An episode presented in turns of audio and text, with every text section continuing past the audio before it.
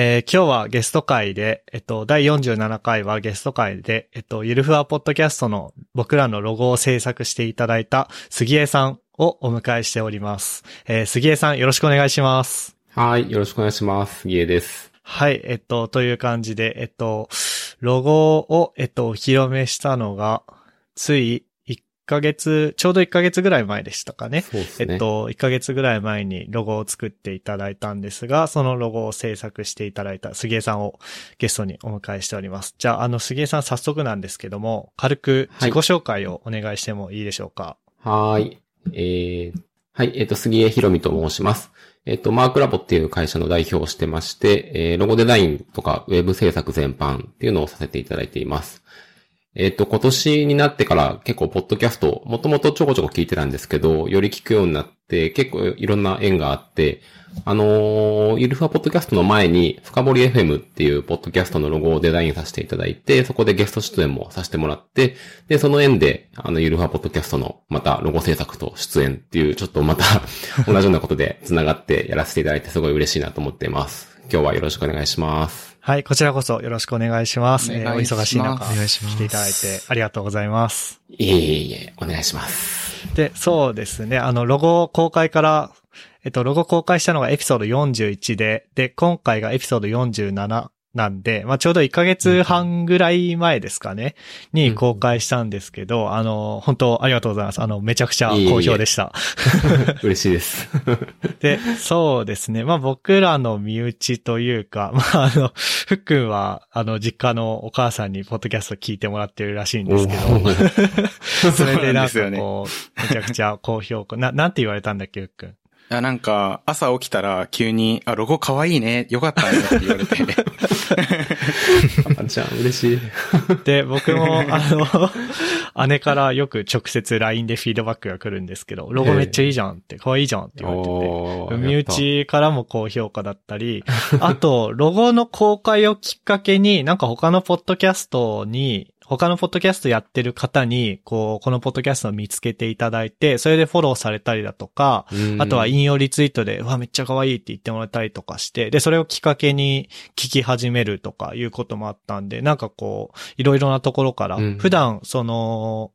き、普段聞い今まで聞いてなかったような、こう、界隈の、えーリスナーさんを、なん、なんていうんですかね、と取り込むというか、興味持ってもらえるきっかけにもなったんで、本当いや、めちゃくちゃ良かったですね。いや、嬉しいです。僕も、あの、ツイッターでちょこちょこ、エゴサっていうか、その、はい。し見てて、そう、あのーいい感想を言ってくれてる方がいて、それのいいねを僕もしたりとか、僕がコメントもしたのかな？したらなんかちょ、ちょっとその、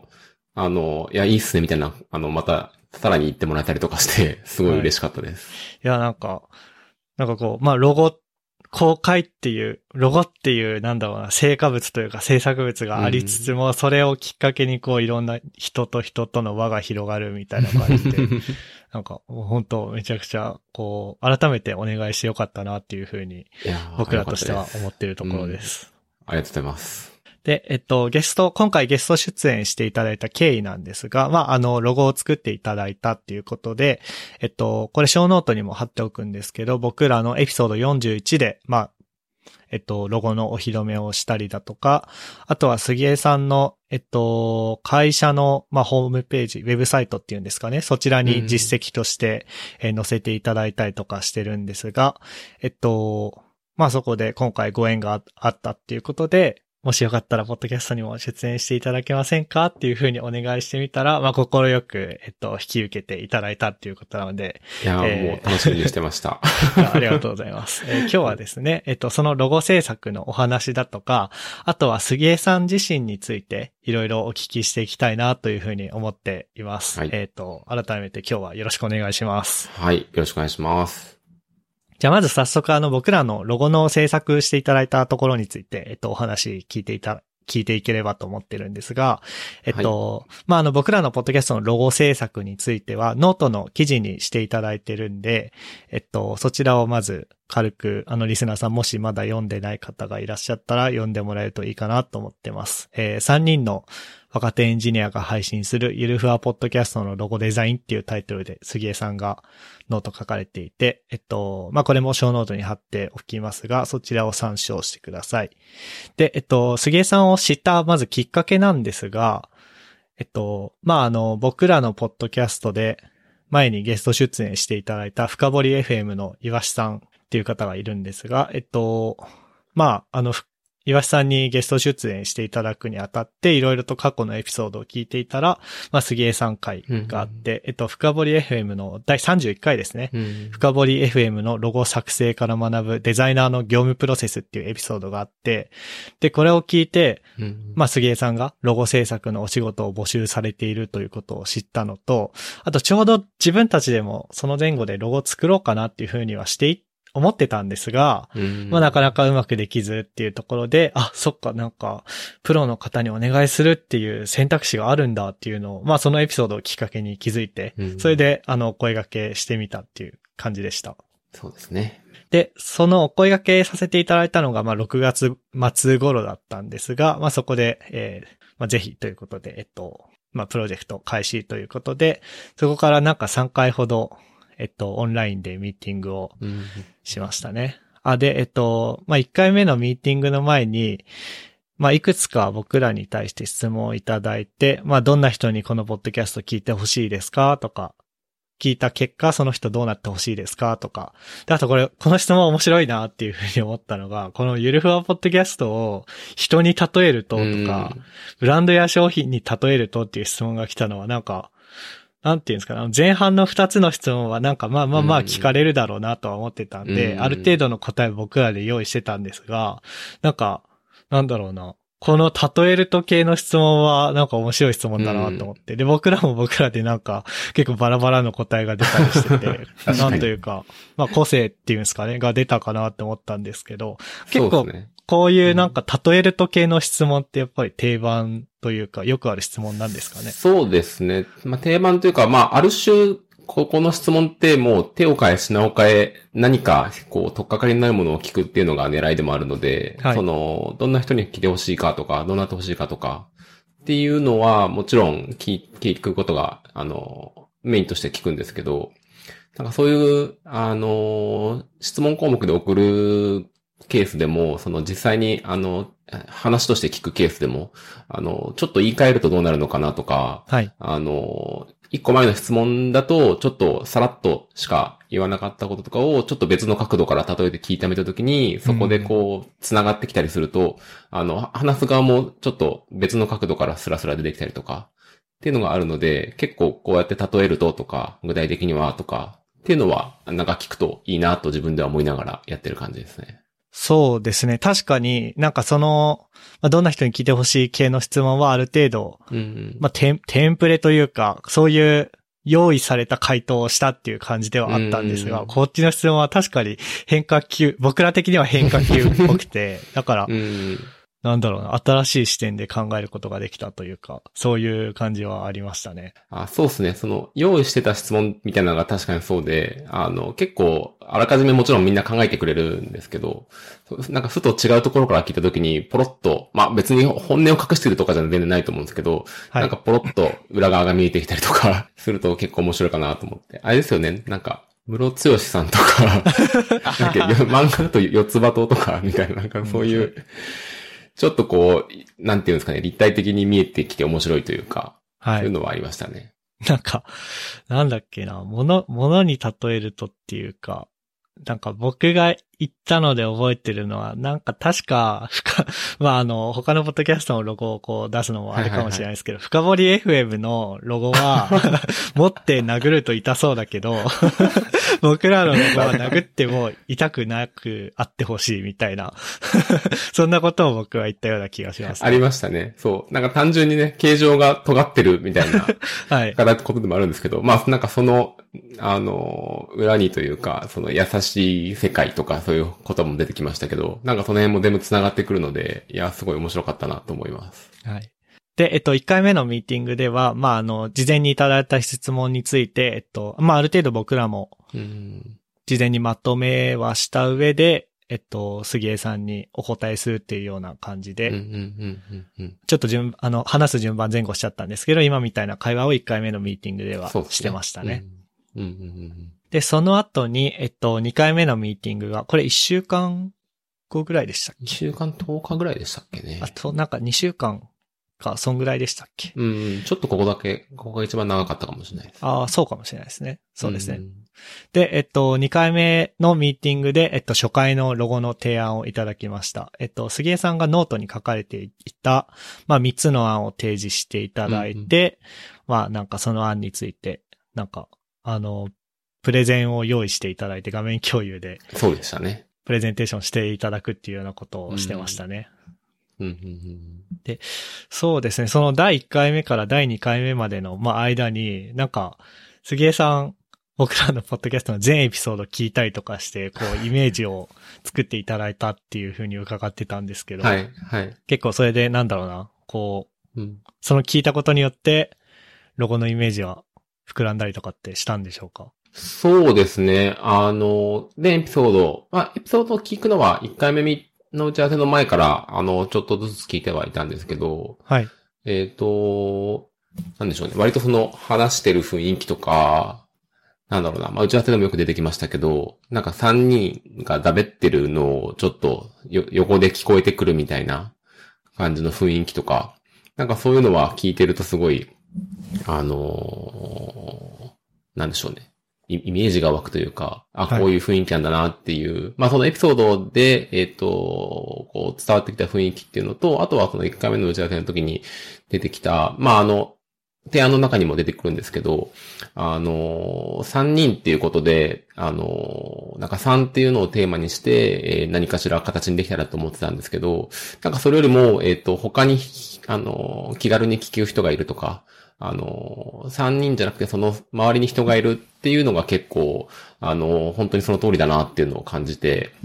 なんかそういう意味で、もともと、あの、一番話を始めにいただいたときに、あの、まず思い立っていたようなことはいと、ちょっとこう、そこからまた離れて、あの、こういうのがいいのかなっていうのがいろいろ出てきてたりしたので、やっぱ全部聞いてみてよかったなと思いますね。すごいですね。なんか大体僕らのエピソード30分から1時間ぐらいで、それをかなり全部聞く。その時点でも30何個ぐらいはエピソードあったと思うんで、いや、なんか、ありがとうございますっていういえいえでしたね。で、えっと、まあ、2回目のミーティングというか、初回の提案の際に、まあ、僕ら的には、まあ、1か3のどっち、案1か案3、どっちかがいいかなっていうことで、あ、1と2か。あ、これ、あ、そうそう、これ、あれじゃないですかね。1と2かなあ、1と2ですね。あ、そうですね。あ、そうだそうだ。失礼しました。1と2ですいね。えいえいえ。えっと、初回の提案の時に、まあみんなで、まあ1か2のどっちかじゃないみたいな話をしたりだとか、まあ特に、1、1でしたっけ ?1、2か。2に関して2かなは、はい。もう少しなんかこう、例えば太くししてみてほしいだとか、そういうやりとりをした後、まあ、2回目は、えっと、終了で、3回目に、まあ、また1と2をこう、ブラッシュアップというか、うーん。なんか変えていただいたのを持ってきてもらって、うんうんで、加えて、まあ、あの、結局、えっと、案の、うん。2ですね。案の2ですかね。ちょっと、うん ちょっと、僕の中でナンバリングが狂ってしまった。えっと、案の2の、えっと、ブラッシュアップ版と、あと今、えっと、ツイッターの、僕らのゆるふわポッドキャストのツイッターのアイコンになっている、えっと、まあ、アイコン版っていうんですかね。うんうんをこう作ったのを持ってきていただいて、で、それでなんかめちゃくちゃこれいいじゃんってなって、うん。うんうんうんめちゃくちゃこれいいじゃん。でも、ここをもうちょいこうしたらどうなりますかねみたいな話をして、その場でライブデザインしてもらって、もう、満場一致で決定みたいな、そんな、そんな流れだったように記憶していますね。そうですね。ここはちょっとなんか盛り上がって楽しかったですね。はい。いや、なんかめちゃくちゃ楽しかったですね。いや、やっぱりなんかこう、うんうんうんなんすかね、デザイン、デザイナーのこう、お仕事を直接見るっていうことが、まあ今まであんまりなかったんですけど、画面共有してもらいながら、なんか、なんか僕僕らの言ったことがそのまま、あ、こうですかね、こうですかねってこう、ライブで実現されていく感じがもうめちゃくちゃテンション上がりました。そうですね。でもここももう1回2回を経て3回目っていうのもあったので、割と方針が見えていて、うんその上でプラスアルファの、あの、アイデアをそこで言ってもらえたので、できたかなと思って、逆に画面共有でライブで作れてよかったなって感じですね。なんかあ、あそこで持ち帰ってやってると、また、ちょっとテンションが変わっていたのかなっていう。ああ、まあ確かにそうかもしれないですね。うんまあ寝て起きて、良くも悪くも冷静になるというか。そうそうそう。で、えっ、と、まあ3回目で、もうこれで行きましょうっていう風になって、その後無事に納品してもらって、そうですえっ、ね。と、僕らの、まあエピソード41が8月10日かな、うんうんうん8月10日に公開したんですけど、そこでお披露目っていうことで、えっと、同時に杉江さんが書いたノートの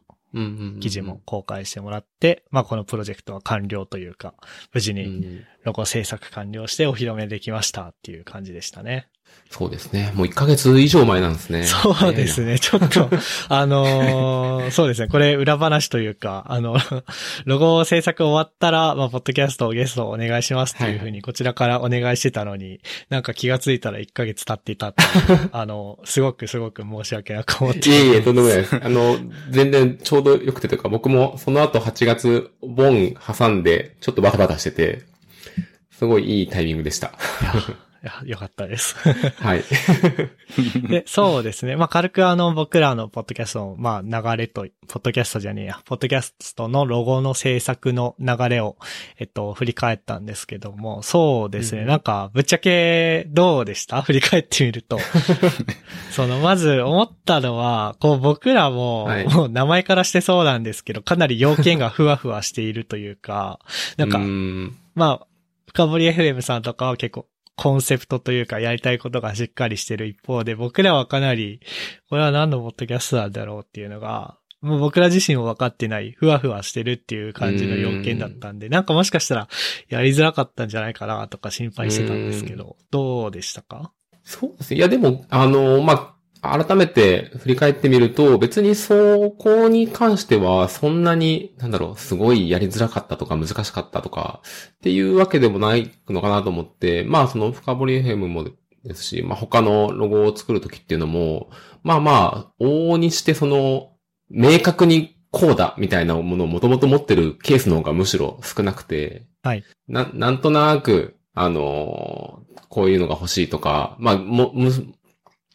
もう逆に振り切って、もう、個人的にこういうのが好きで、こういうのがいいみたいなパターンもあれば、すごい、抽象的な、こう、ふわっとした要望があって、それを形にするっていうのは、なんだろう、大なり小なり、あの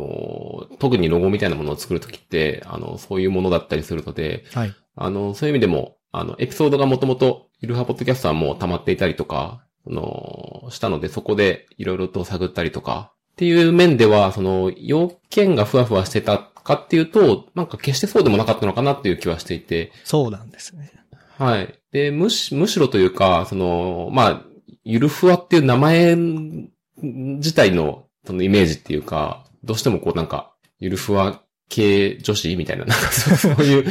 あの、打ち合わせでも出てきましたけど、なんかこう、ゆるっとふわっと、なんか、綿飴みたいな文字がいいのかどうかみたいな。で、多分決しそうじゃないんだろうなと思いつつも、ゆるふわっていう、あの、言葉の印象として、そっちに引っ張られそうになるので、だからそこをうまくバランスを取るというか、かといってそんなにこう、なんていうんですかね、あの、すごいクールな感じでは絶対ないと思うので、はいなんかそこの落としどころをどうしようかっていう、そういう意味ではちょっと、あの、難しさというか、やっていてやりがいはあったなっていう感じはしますけど。おー。うん。確かになんか、あのーなんだろうな、あの、ゆるふわっていう言葉の、なんか定義というか、どういうつもりでこう、うんゆるふわっていうワードを使ったのかみたいなところは結構、深く掘り下げていただいたような気はしますね。ああ、い言ってましたね。そう。うんうんうん一応、ゆるふわっていうワードを選んだのは、ふっくんだったんで、うんうんそこは結構ふっくんに語ってもらったりとかも、してましたねしましたね。そうそうそう。うんそうでもそこの辺の言葉が結構や、あの、大きかったのかなと思ってて、その、ゆるふわっていう4文字だけだと、なんかこっちで勝手に想像しちゃうんですけど、こう、何でしたっけ？大変な世の中だけど、優しいく緩くやっていこうみたいな。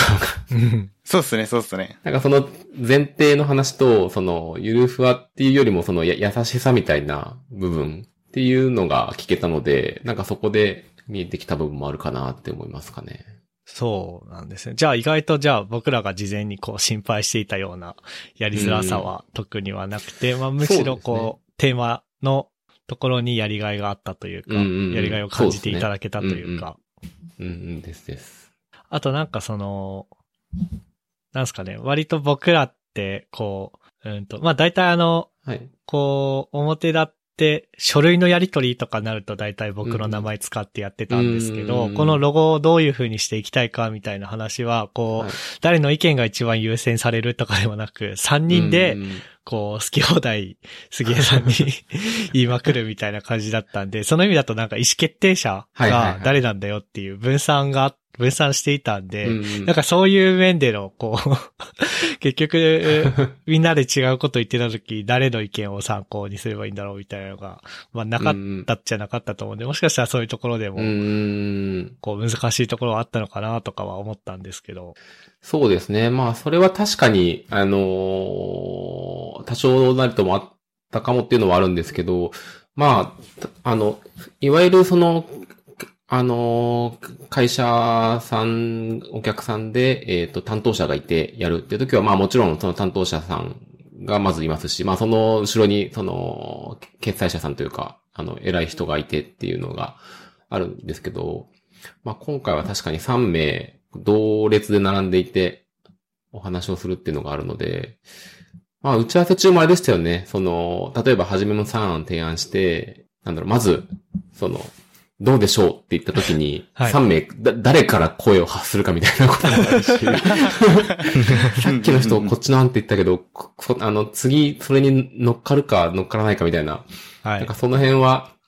なんて言うんでしょう。あの、僕もそうだし、なんかさ、あの、皆さんも、なんか、ちょっとどうい、どういうふうに、こう、意見を言ったものか、悩みどころとかもあったような気もするんですけど。そうです。まあ ただ、なんでしょうね。まあ、今回で言うと、まあ、これはいいのか悪いのかわかんないんですけど、もともと、その、深掘りでのロゴをやって、それで、えっ、と、ある程度、あの、ありがたいことに僕に指名をして声をかけていただいたっていうのもあったので、なんでしょうね。デザインの面に関して、ある程度こう、僕の、すごい、そ尊重してくれた、ていたなっていう、あの、お任せしてくれたなっていう、あの、感覚はあって、あなので、えっ、と、ぼやっとした感想に対しても、まあ、じゃあ僕の方でこういうことですかね、みたいな、とか、これとこれの意見は確かにそうなので、こう組み合わせましょうかね、みたいなお話をさせていただくと、結構そこで、あの、なるほどっていう感じで、合意形成が取れていったかなと思うので、うんあの、ま、毎回打ち合わせも全員で参加で、全員参加で、あの、一緒にすり合わせできたので、なんかそういう意味では、あの、その場で、こう、調整できていったというか、うんなんかそ、そこで、そういう面で、えっ、と、なんだろう。あ、これどうしよう。誰、ど、結局どうすんの？あの、はいあなたたち決めてよ。みたいな、そういう気持ちにはならなかったというか。おーよかったです、それはう。ん。なんか一応事前に僕らも、まあ、はい。その、まあ、プロの方にお願いするにあたって、ちょっとぐらいは勉強した方がいいのかなと思って、なんかこう、いろんな、こう調べれば出てくるんですけど、ロゴのパターンで、こう、あーこれは、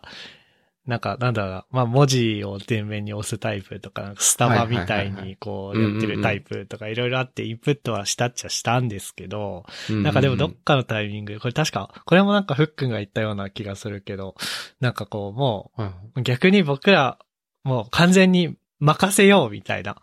うんうんうんうんうん。そういう感じになんか僕らの中でなって、で、そっちに、うんうん。まあ振り切ったんですけど、うん1回目のミーティングの時に。はいはいはい。なんかそれが結果的になんか、なんだろうな、まあ、いい方向に行ったというか、みみたいで、それはなんか良かったなって今聞いてて思いましたう。んなるほど、なるほど。そうですね。僕も結構、まあ、デザイナーさんによってまちまちかもしれないんですけど、あの、まあ、あんまり、あの、なんていうの、自分の中で、あ、これ、ちょっと、あの、自分の中では押したいなっていう案とか、はい。まあ、これもいいなとか、これはちょっとまあ、その他の案だけど、一応見せて、こう、反応を探ってみたいな、なんかそういうものもあったりするんですけど、あとは、あの、僕のあの、知り合いのデザイナーさんで、あ、僕の自分でやってるポッドキャストの方に出てもらった人なんですけど、はい。結構その、なんでしょうね。自分、デザイナー側だけの都合とか理想だを、あの、押し付けても、あんまり決して良くはならないというか、あの、お客さんって、まあデザインとかに関しては、えっ、と、プロではないかもしれないけれども、その、その事業とか、まあ今回で言うと、ポッドキャスト自身を運営しているのは、当事者のお客さんの方なので、なんかそこの、あの、意見とかを吸い上げるっていうのもすごい重要だなっていうお話を聞いて、あの、なので、あの、今回もその他案みたいなものもずらっとお見せしたりしたと思うんですけど。ある程度なんか決め打ちで、もうこれがいいと思います。なぜならこうだからです。っていうよりは、えっ、と、いろいろと案を出して、それぞれの、あのー背景も伝えつつ、まあ、自分としてはこれは気に入っているとか、これは、あの、初めに思いついて、そのまま生きているとか、実は、あの、後の方で出てきたけど、ちょっと急上昇しているとか、なんかそういうことも全部結構、ぶっちゃけながら、反応をお伺いしながら、こう、うんなんていうんでしょうね。まとめていくというか、はい。結構そこをライブでやっていくっていうのは、ちょっと、あの、意識して、意識しようとしていたところで、なんかそれのやり方も、なんかこう、今回うまく進んだなっていうちょっと感覚もあって、はいそう。いう意味でもすごい良かったなと思ってます。おーお、なんか、すごく、なんだろうな、思ったよりかなりはい。いい感じで言っていただいて、僕らも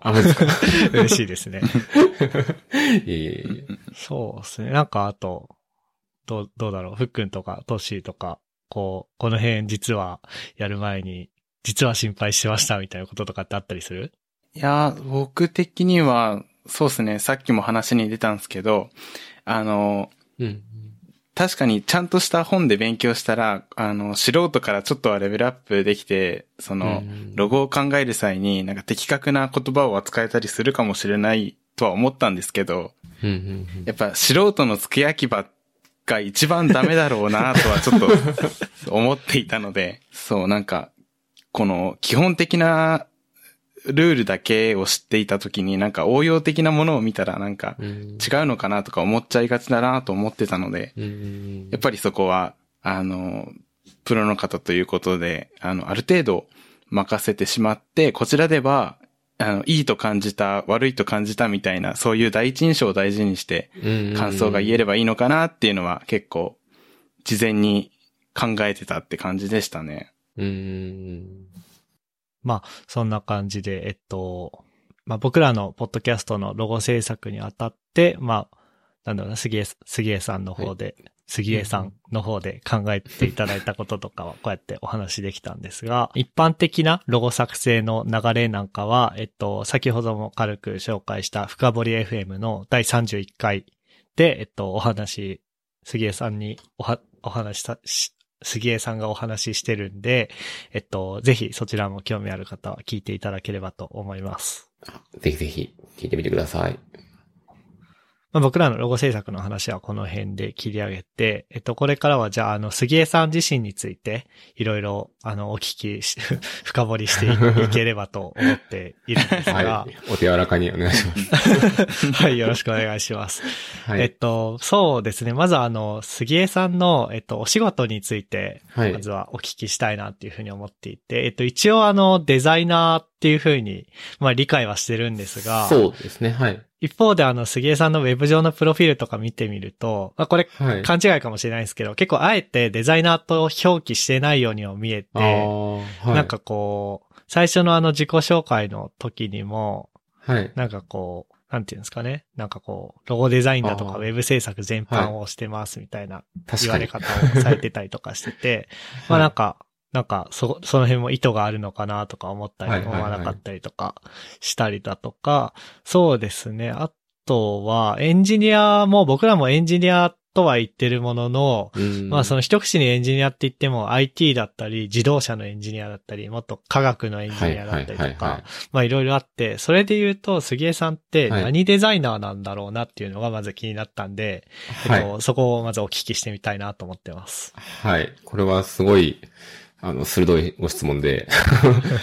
確かに、あえてデザイナーと表記してないっていう、あの、あえてのつもりはなかったんですけど、でも、あの、この質問を受けて考えてみたら、でも、そうかもなと思って、いや、その肩書きどうするか問題っていうのはもう僕も 10, 10年ぐらい悩んでるところで、はい。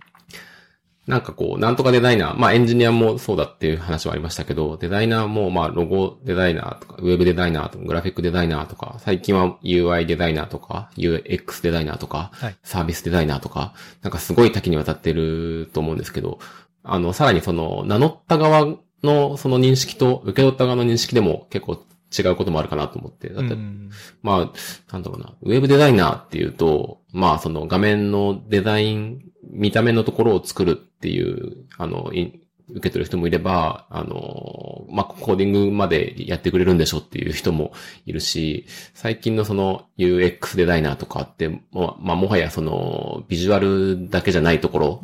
の、もう設計というか、そういうところの責任を持ったりもする、したりするので、まあそういうの、なんとかデザイナーっていう肩書きはなんか難しいなと思って。で、はい。えっと、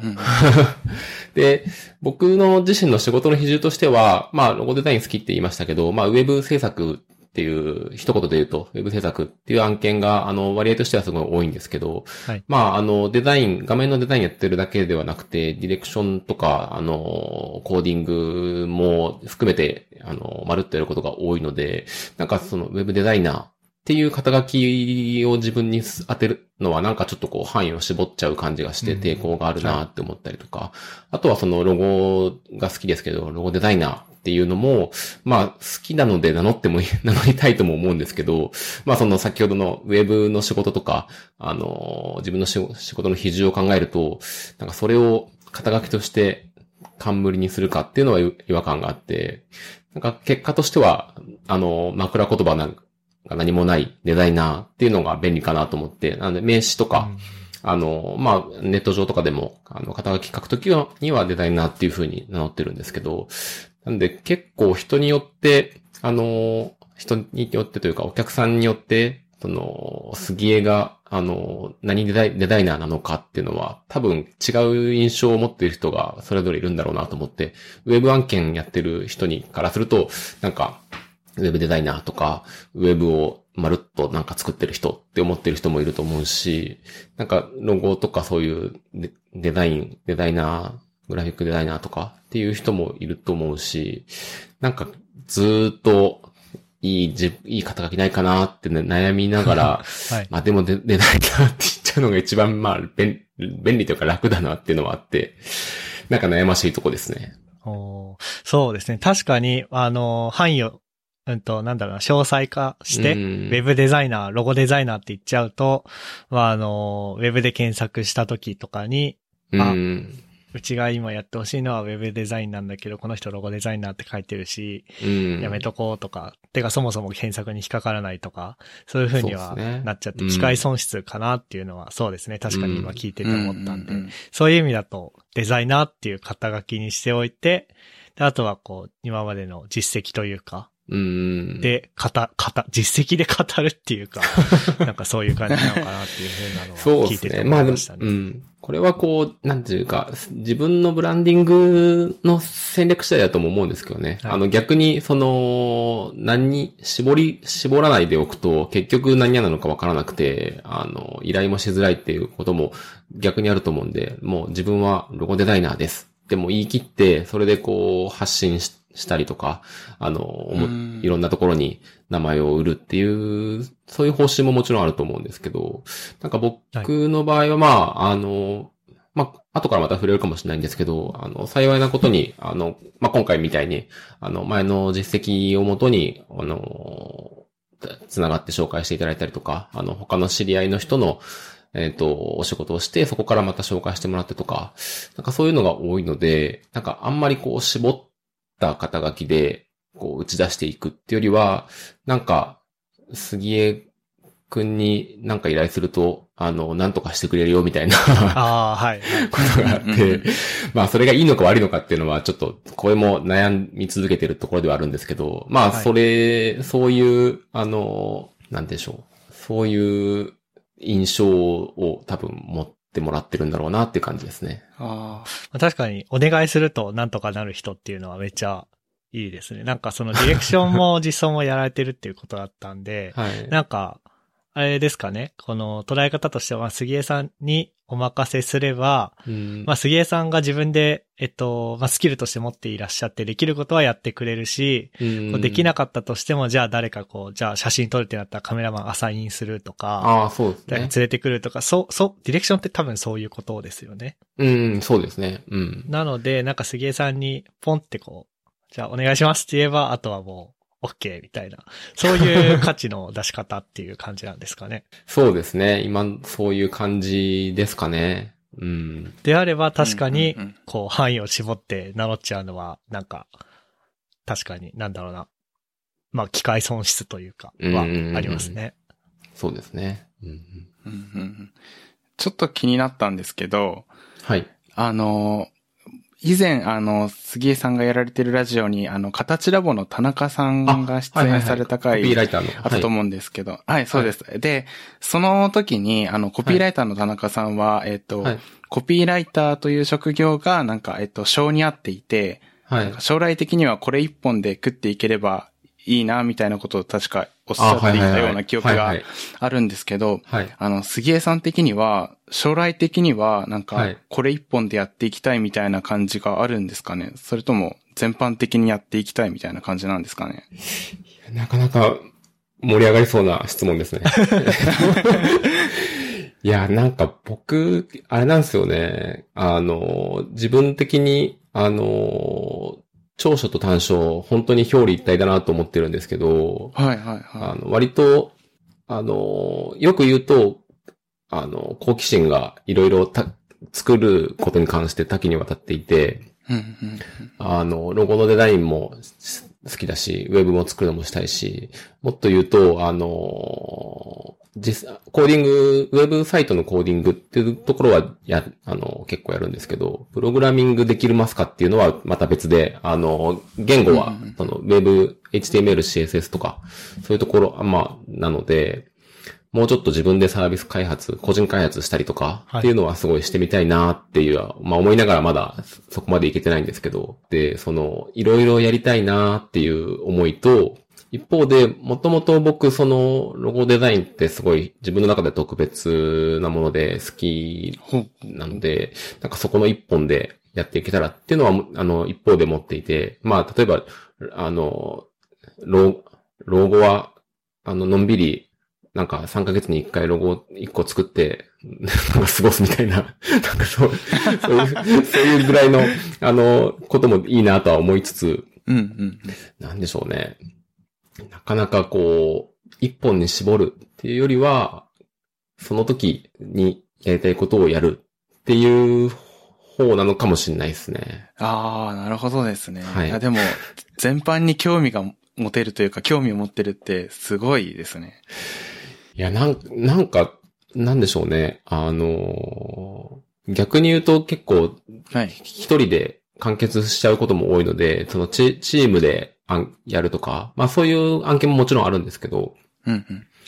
なんかそういうのが自分は経験としてはそんなにお、あのーうんうんうん十分ではないので、なんかそういうのもしたいなとは思ったりとかするんですけど、なんかこう、い、ちょっと、なんですかね、その、ロゴデザインが特別なものって言いましたけど、すごい、じゅ、あのー、フリーランスになりたての頃とかっていうのは、そこが多分自分が、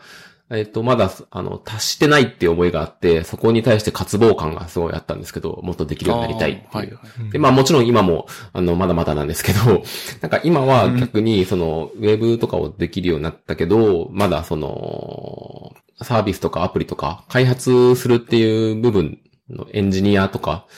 さん、エンジニアさんとかに対して、ああ、この人たちすげえな、みたいな、そんなできるんだっていう、そういうリスペクトがあって、なんかそこを自分も身につけたいみたいな、なんかそういう、うんなんかこう、なんでしょうね。だから、一つのことを突き詰めて、そこの、あのーにずっと突き進んでいくってよりも、ちょっとこう、あれができるようになりたい、これができるようになりたいっていう、なんかそういうのがもしかしたら強いのかもしれないですね。うん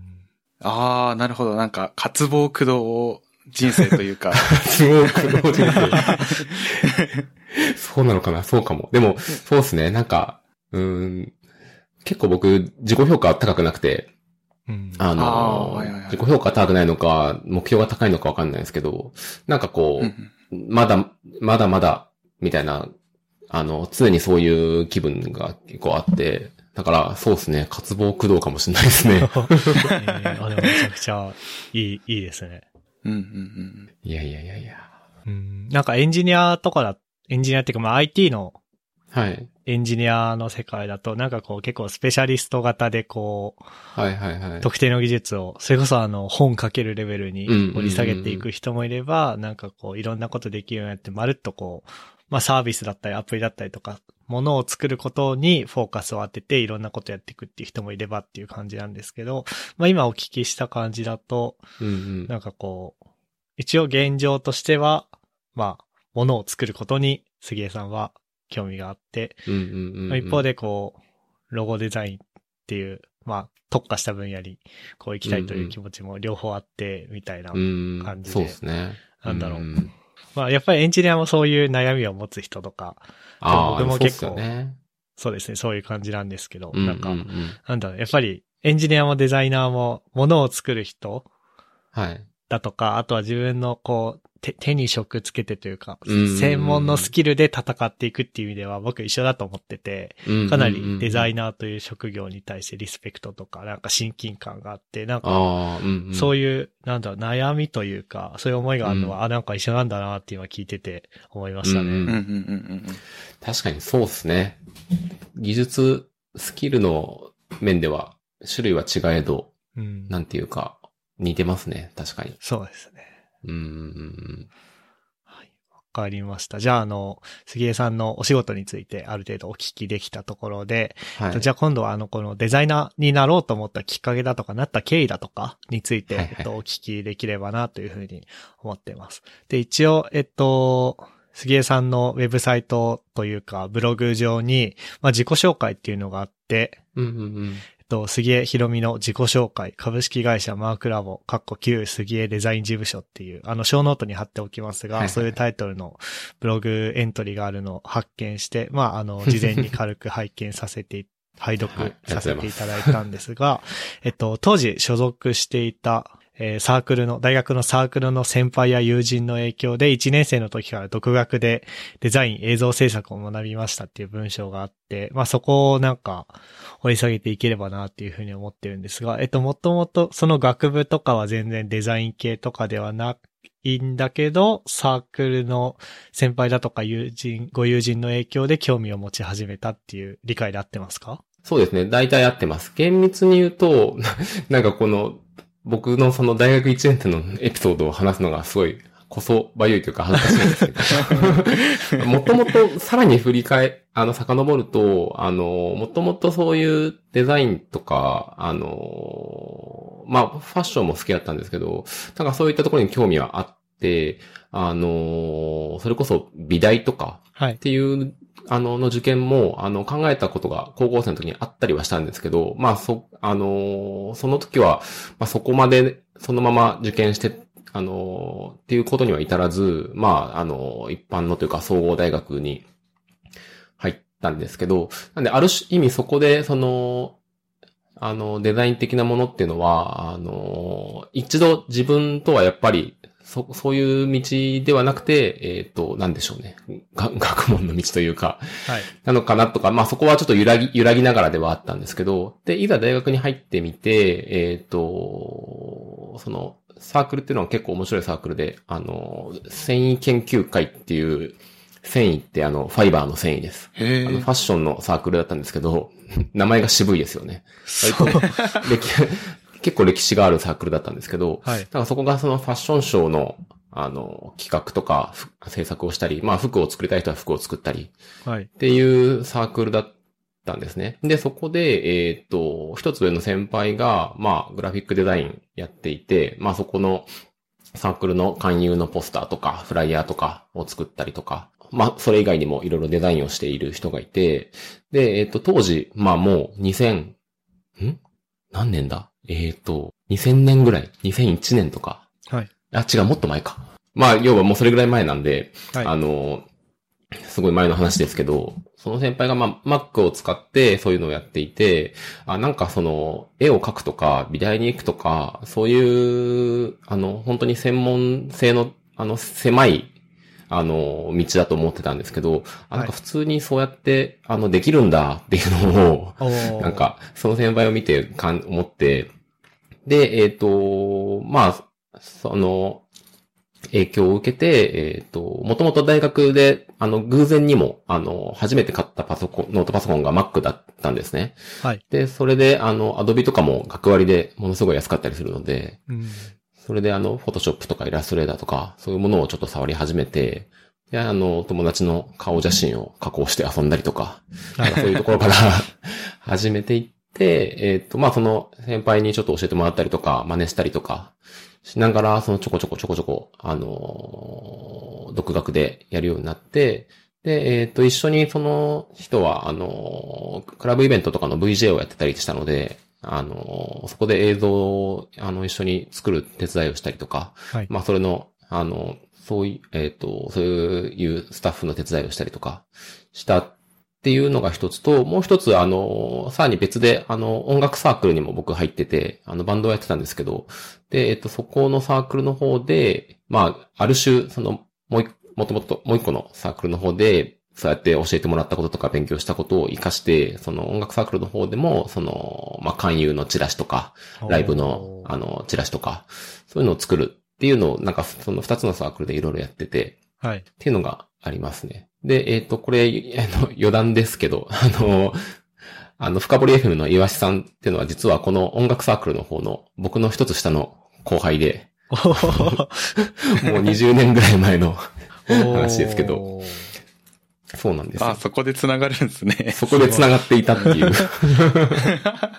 まあちょっと余談でしたけど、そう。まあそんな感じで、えっ、と、今大学生の時に、あの、独学でちょっとデザインの勉強したりとか、その、まあ、ああの、サークルとかの、その、仲間内でデザインをちょっとやっていたりとか、したっていうのが、あの、きっかけというか、始まりですかね。おーああ、でもいいですね。なんかこう、なんだろうな、専門というか、ある種高尚なものだと思ってたものに対して、こう、うん身近な人が普通にやってて、あれ？みたいな、僕でもできるんじゃね？みたいな、そういう原体験というか、そうそうですね。うん。こうあるのはすごくいいですね。確かにそうですね。原体験と言えるかもしれないですね。この時のいろいろ感じたことは。へえ、いいですね。なんか、二つサークル入ってて、片方で、まあ学び作りつつ、そこで得たインプットを、まあもう一つの音楽サークルでアウトプットするっていう、めちゃくちゃこう充実されてそうな 大学生活、いやいやいや印象を受けましたね。そうですね。だから音楽サークルの方では、さもできますよみたいな顔をして、はい。で、もう一個の方で先輩に聞いたりとかしてみたいなえことしてましたね。初めはその、まあ、あの、チラシとか作ってて、印刷会社に入稿する方法とかもわかんなくて、はい。その先輩にどどうやってやるんですかって聞いたりとか。ええ まあそうですよしてましたねねそ、その当時って、あウェブで調べ、簡単に調べるとかいう感じでもあんまりなかった今はもうそこまででもなかったですね。もちろん、ですよね。ホームページもありましたけど、全然今みたいにネット印刷でサクッとみたいなわけにいかないので、はい。なんか、あの、どこだっけな浅草橋だったかなはい。浅草橋にある渋い印刷屋さんがあるんですけど、はい。そこがまあ、あの結構安い、料金も、あの、安かったりとか、あとそういう、あれなんですかね、サークルとかのチラシをよく吸ってたのかわかんないですけど、まあそこが、あの、定番だよみたいなの教えてもらってそこに行って、初めはデータの不備がいろいろあって、その場、はいその場で直させ、直すみたいなこともしてました。えーいや、そうですよね。紹介でしてもらわないと、なんか、そうそうそうそう紹介してもらっていくことの重要性が今よりもはるかに高そうですね。いやー、高かったですね。それがないと分かんなかったですからね。うんうんうんであとなんかこう、まあ割と今でもそのイメージはなんか残ってる感はありますけど、そのはい。当時はやっぱりもうデザインするなら Mac じゃないとみたいなのは今より強かったっていう感じなんですかね。ああ、そうですね。今よりも全然強いんじゃないですかね。今は、まあ、あ、でも逆に、なんでしょう。その当時はなんとなく、そう、デザインは Mac、あの、プログラミングは Windows、まあ決してちょっと僕の勘違いかもしれないですけど、はいプログラミング Windows とか、まあ、あと Web は Windows とか、ええなんかそういう感じがあって、まあ今は結構それがクロクロスしてるかこともあると思うんですけど、はい。当時はもう完全にデザインだったら Mac だねみたいな感じはありましたね。Mac じゃないと印刷所に入稿できないとかもあったんですかね。それは関係ないか。印刷所だったのかなでも、アド、でも、アドビのソフトも、まあでも、ま Windows もあったんですけど、今振り返ると、もう記憶がちょっと、朦朧としてますけど、なん、なんでですかね。あの、ウェブとかは、その、今もあるか、ドリームウィーバーとか？ドリームウィーバー。も、っていう、あ、ドリームウィーバーってあの、今はアドビ参加にある、あのホームページを作るソフトなんですけど、当時は、あの、アドビに買収される前のマクロメディアっていうところが、確かつ作ってるあのソフトで、はい。あの、まあ、ここあんまり深掘りしなくてもいいと思うんですけど、そうそう、そういうソフトは Windows の方が確か相性がいいとか、のがあったりとかえー。したんですけど、へいや、なんか、それで、その、なんていうんですかね、たまたま買ったのが Mac だったっていうのと、デザインやってる人が身近にいたっていう、なんか、いろんな要因がめっちゃ積み重なってて、そうですね。うん。ちょっとエもモくなりましたね。はい。で、えっと、まあ、大学時代の、まあ、サークルの方々との出会いをきっかけに、まあ、そういうこと、デザインをやるようになって、ただ、就職は、えっと、またデザイナーではないような、まあ、お仕事になったんですかね。そうですね。そう、もともと、まあ、就職の話も、あの、なんかこう、若き日の 話で恥ずかしいんですけど、なんかやっぱ大学3年生、4年生って、まあ、やっぱちょっと、なんていうんですかね、調子に乗ってたところもあって、そういうサークルとか、本当に今思うと、あの、身内の中ですけど、デザインとかその真似事をして、なんかその仕事もそういうことをしたいっていう、なんか、いわば舐めて思ってたところもあるんですけど、はい。まあ、就活も、その、そういうところいいなと思ったりとか。で、当時って、あの、デザインとかって、あの、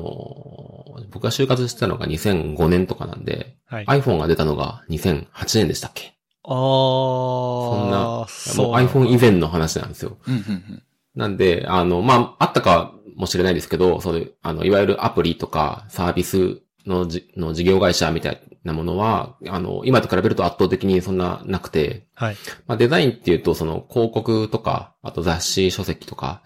っていうのが、まあ、は花形というか、その有名どころ、まあ、広告代理店、電通博報堂とか、うんうんまあ、そういう各種広告代理店とか、その出版系のそういうデザインの会社とか、あの、まあ、それ以外の、その、まあ、規模が小さめのデザイン事務所とかっていうのが、あの、デザイナー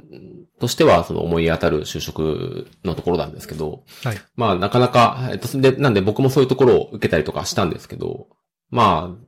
まあ、全然うまくいかなくてですね。はい。で、えっ、と、まあ、そういうその大手とかだともう本当に、あの、今もそうかわかんないですけど、あの、美大美大卒が条件とかっていうのはそもそもあったりとか、はい。うんうんうんまあそうじゃなくても、やっぱりある程度の、あの、実力はもちろん必要で、まあ、僕もや、あの、自分でやってたとはいえ、全然そこに、あの、なかなかうまく、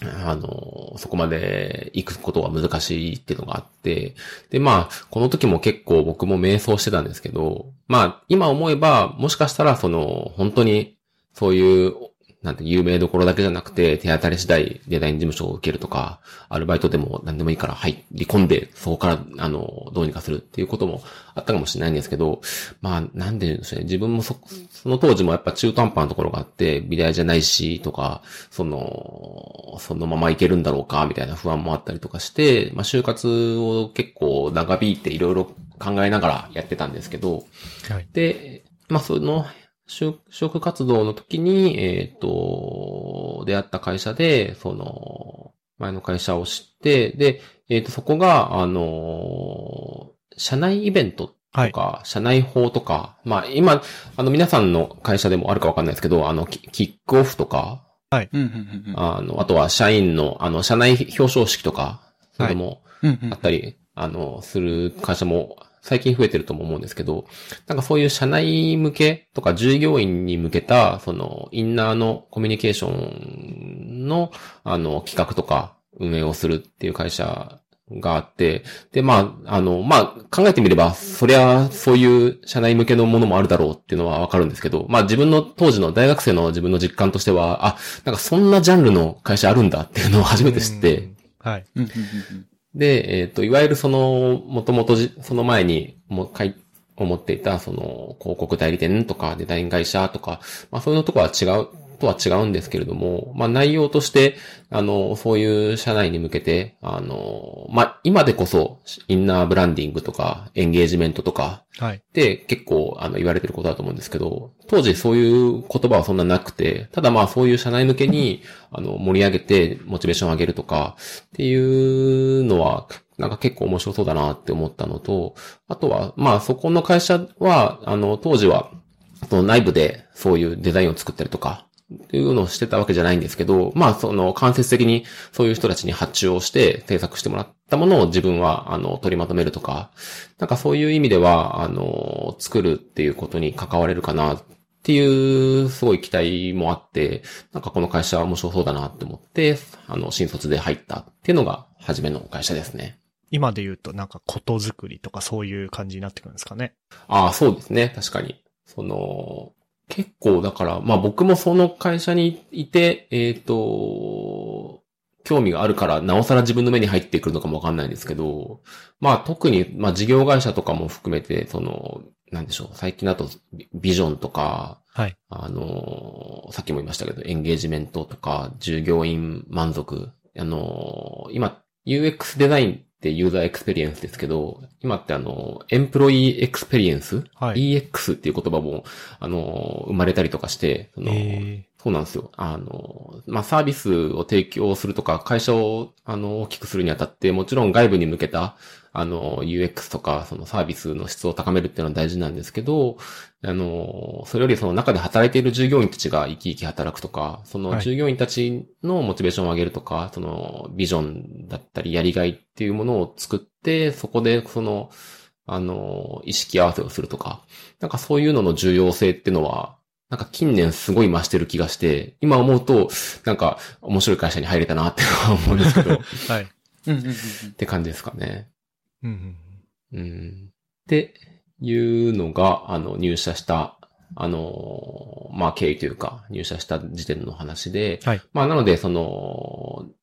いわゆるそのデザイナーっていう風になれなかったんですけど、まあデザイン自体はもう好きだったし、あの、コツコツ独学で勉強とかは続けていて、はい。っていうのと、あとはまあその会社もあの、ベンチャー、今でいうベンチャー企業、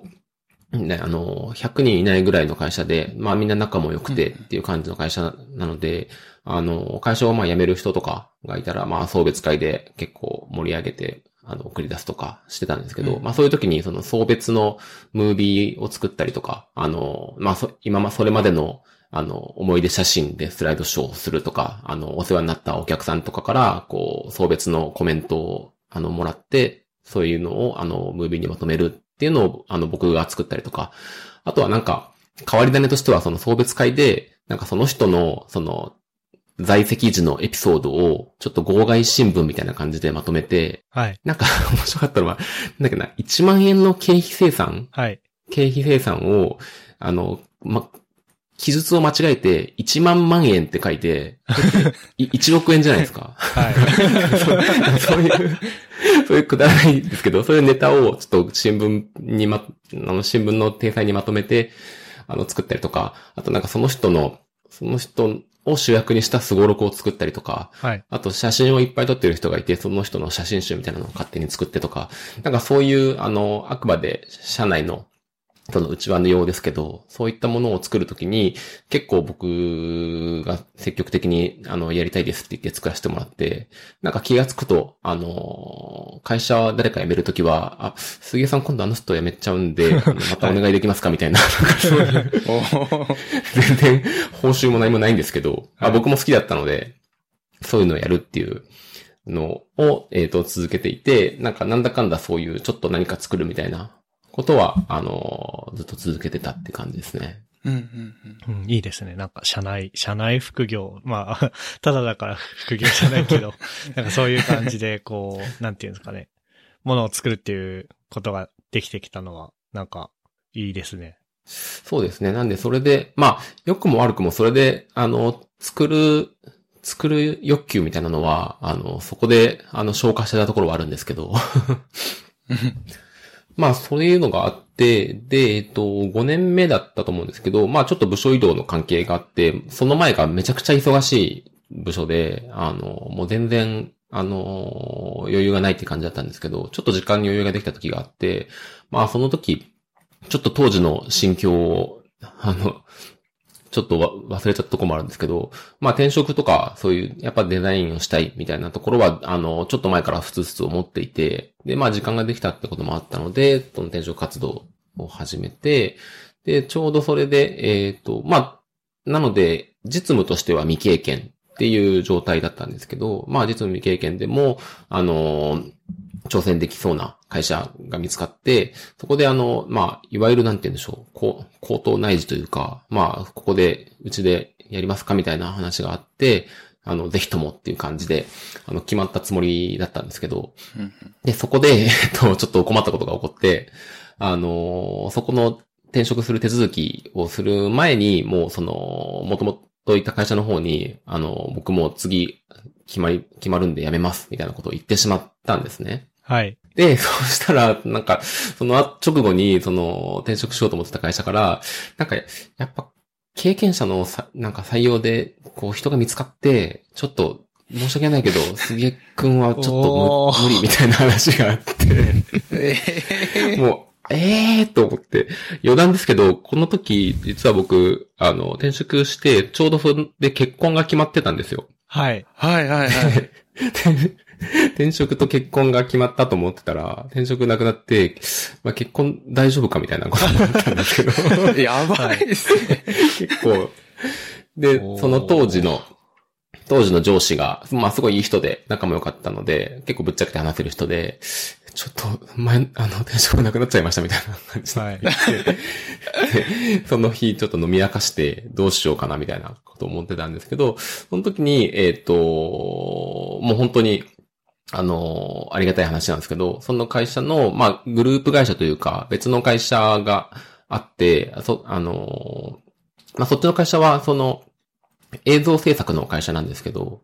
あの、そっちの会社のボスから、あの、すげえ、そういう、あの、まあ、なんか事情を聞いたけれども、あの、だったら、あの、こっちの会社で、あの、業務委託、はい、フリーランスでやらないかっていうふうにお誘いをしていただいて、でも、こちらとしてはありがたく、もう頑張りますと。い。う感じで、はい、ぜひぜひお願いしますっていう感じで、えっ、と、映像制作の会社に、まあ、あの、業務委託なので、まあ、なのでこの時点でもう、成り行き上フリーランスになったっていうことで、あの、人からはここで独立したのって言われた、言われたりしたんですけど、まあ自分の心情としては独立なんて立派なものじゃなくて、そういう経緯で拾ってもらってなんとか、あの、生き延びたっていう感じですね。はいそう。で、あの、その会社が、まあ、映像制作の会社って言いましたけど、あの、先ほど言ったように、その、社内イベント、あの、まあ、そういうイベントがある会社の方は、あの、イメージもつきやすいと思うんですけど、あの、優秀社員の表彰をするときの、あの、ちょっと紹介の映像とか、あ,、はい、あの、うんうん、なんかあったりしますよね。あとは会社が、あの、あの、今後こういう方向に向かっていくぞ、みたいなビジョンムービーとか。はい。あ、あれお願いしてるんだ。あ、してると、まあ、どうなんだろう。してるところとしてあるところとあると思うけど。そうなんですよ。そういうやつとか。まあ、あとは、その、それに付随して、あの、採用の映像とか。はい。なんかそういうのを制作している会社で、で、あの、僕もその、学生時代から映像のこともちょっと触ってはいたので、ここでちょっとある種お手伝い的にしたりとか、まあ自分でも、あの、任せてもらったりしながら、で、まあそこでセットで、あの、例えばそういう社内イベントだったら映像も作るけど、そこであの、配るパンフレットも一緒に作るっていう時とか、はい。あとまあ、社内法を作るとか、あの、そういうデザインっぽい案件が来た時に、ちょっと僕の方でやらせてもらうようにお願いして、たりとかして、初めは映像の仕事ばっかりだったんですけど、まあ徐々に徐々にデザイン的な仕事のあの比重を上げていくようにちょっと努めていって、はい。あのなんでしょうね。だから、徐々に徐々にデザイナーになっていったって感じですね。ああ、確かに。最初は、まあ、映像制作ですよねそうそうそう。の仕事だったんだけど、こう、うん。どんどんどんどんデザイン、デザインの比率を上げていくっていう。えー。そうですね。なんか、なんかあれですね、あの大学のサークルの時のきっかけの話もそうだし、はい。この今回のあの、まあ、あの、なんだろうな、転職の、まあ、いろいろからの、はいはい。こう、グループ会社でデザインの仕事を寄せていくとか、なんかすごくお聞きしてお思ったのが、なんかこう、はいはい。え、あの、あれですよね、新卒で、うんうん。えっと、入った会社は別にこう、子会社に、グループ会社にこう映像制作系の会社があるから、こうそこから、そこでチャンスあるかもっていう風に選んだわけでは別にないんですもんね。全然違いますね。あの、むしろ、その、子会社、グループ会社になったのは僕が入社した後なんで、あ当時はもう全然なかったんですよ。はい。なんか、あれですね。そしたらなんかこう、なんかこう、チャンスが、はい。まずめ、なんだろうな、巡り巡ってチャンスが来て、かつそのチャンスをちゃんと確実に掴んでって自分のものにしてますね。っていう風に。いや、つ今聞いてて掴んだというかいや、本当に、あの、なんでしょう。各方面に足を向けられないんですけど、全然拾ってもらったりしながらって感じ。うん。いや、めっちゃいいですね。そうですね。なんで、あとは、あの、まあ、もう一つ補足すると、まあ、なので、初めは、いわゆるそのフリーランスになったとはいえ、その会社の、あの、業務委託としてほぼやってたんですけど、まあ、業務委託なので、えっ、と、別にそこの会社の仕事しちゃいけない、仕事しかしちゃいけないってわけではなくて、はい。まあ、あの、自分としても、あの、当時、Facebook とか Twitter とか、当時はもしかしてミクシーがあったかもしれないんですけど。突然懐かしいネタですけど、なんか、そういうので、あのーまあ、どこまで説明したか忘れましたけど、まあ、ちょっとフリーランスという形になって、はい。い、ろいろやり、やってますみたいなことを言って、あのーそしたらこう、知り合いの人とか、からも少しずつ、あの、まあ、本当初めは全然なくて、徐々に徐々にですけど、あのーこういうこともできるっていうのを聞かれたりとかして、えっ、と、その、他の個人として受ける仕事をもうちょっとずつ増やしていくようになって、で、まあそのふ、あの流れで、あの、ウェブ制作も同じで、あの、もともとだから僕その時までウェブ制作って全然できなくて、はい。あの、まあデザインとかをしてると、結構あるあるというか、あの、ホームページも作れるみたいなことを聞かれたりしてたんですけど、はい。いや、それ全然別物だから僕できませんっていうのをはい。言ってたんですけど、まあなんか結構、結構やっぱりちょいちょい聞かれて、はい。でまあ自分としても興味あったし、まああったけど、あの、そ、そ当時は映像もやってたし、そこまで職種伸ばせないな、みたいなこともありつつ、これはあれかな確か、あの、僕の嫁さんが、や、やっちゃいなよ、みたいな。おおでおあのいいですね。嫁さんと共通の知り合いの、共通の知り合いの人からの相談で、うんうんいや、ホームページも一緒に作ってよ、みたいな、と言われてて、で、いや、僕は嫌とか言ってたんですけど、嫁さんが、いやいや、やろうやろう、みたいな 感じで。いいですね。で、まあ、その、お客さんも、あの、まあ、もともとすごい知ってる人だったし、あの、まあ、そういう事情も、あの、鑑みてくれて、まあ、勉勉強しながらっていうことでいいよって、まあ、もちろんその分、あの、ひ費用も全然、あの、お抑えてというか、うんうんそこは、あの、お互い、噛みし合いながら、あの、やってみてっていう風な話をしてもらったので、そこで、あの、なんでしょうね、もう、なんか分厚い HTML、CSS、デザインブックみたいなのを 丸一冊通してやって、はい。そこでウェブ制作を、あの、の、なんかまあ入り口に入って、そこ、それから徐々に徐々にそっちの仕事も増やしていって、で、今は結果としてその、今は、あの、ウェブ案件の方が多いので、その時、その、声をかけてくれたお客さんと、よあの、背中を押してくれた嫁さんにはすごい感謝って感じですよねう。ん、そうですね。なんか、また、なんだろうな、仕事の幅が広がって、それこそ、うんまあ、あの、杉江さんに任せればなんとかなるを構成する一要素に、まあ、ウェブ制作というか、ウェブのデザインとコーディングが入ってるっていうような感じですもうんね。ん、そうかもしれないですね。ええ なんか、いやでも、すごいですね。なんか、嫁さんに、お嫁さん、ん？奥さんに、あの、うん。後押ししていただいたときに、こう、それで、それでもやるぞってなって実際にやっちゃうっていう感じがやっぱりなんというか、チャンス掴む力がすごいな。いやー、当時はでもがむしゃらでしたね。結構、まあ、エンジニアさんの方が多いかもしれないですけど、あのーまあ、デザインの場合ってある種、あの、エイヤっていうところもあると思うんですけど、コーディングとかプログラミングとかって、あの、エラーが出たら動かないじゃないですか。そうですね。だから本当にもう、一晩、一晩、もう、あーみたいな感じで、なんで動かないのみたいなこと をしたりとか、はい。そういうのを経て、どうにかこうにかやってきた感じです。まあいろいろあって、まずフリーランスとして、えっとデザイナーのキャリアを、まあスタートされたっていうことだったんですけど、まああのエンジニアでも、あのサラリーマンでエンジニア、まあ僕らみたいに会社員でエンジニアやってる人と、はいあとはフリーランスでやってる人がいて、はい。なんかこれまあ僕から見たか感想というか傾向っちゃ傾向なんですけど、はいはい。割とがっつり事業にコミットしたいとか、育成とかマネジメントとか、うんそっちの比重もなんか後々増やしていきたいっていう人は、まあ、会社員、サラリーマンエンジニはいはい。アやってる一方で、なんか自由にやりたいとか、特定の技術をがっつりやりたいとか、あとは個人でなんかこう、プロジェクトがあって、他にやりたいことがあるよっていう人は、うんうんまあ、あ、の、フリーランスとして業務委託で入ってきてるっていうようなイメージなんですけども、うん。それで言うとデザイナーとかって、なんかそういうのってあるんでしょうか、そうですね。まあ、基本的にはその、今言っていただいたように、エンジニアさんと、まあ似たような傾向だとは思うんですけど、あのまあ付け加えるとすると、その、まあデザインとかを、こう、まあデザインというかまあエンジニアもそうか。あの、外注とかパートナーさんにお願いするにあたっては、えっ、と、なんか大きく二つに分類できるのかなと思って、一つはその、もう特定の技術、あの、エンジニアで言うと、あの、まあ、まあ、ウェブで言うとですかね。ウェブで言うと、あの、コーディングしたけど、JS の部分、組み込みはお願いしたいってことで、そこをうん、そのプロにお願いするとか、あとは、あの、EC とかカートの機能をつけたいっていう、そこをお願いするとか、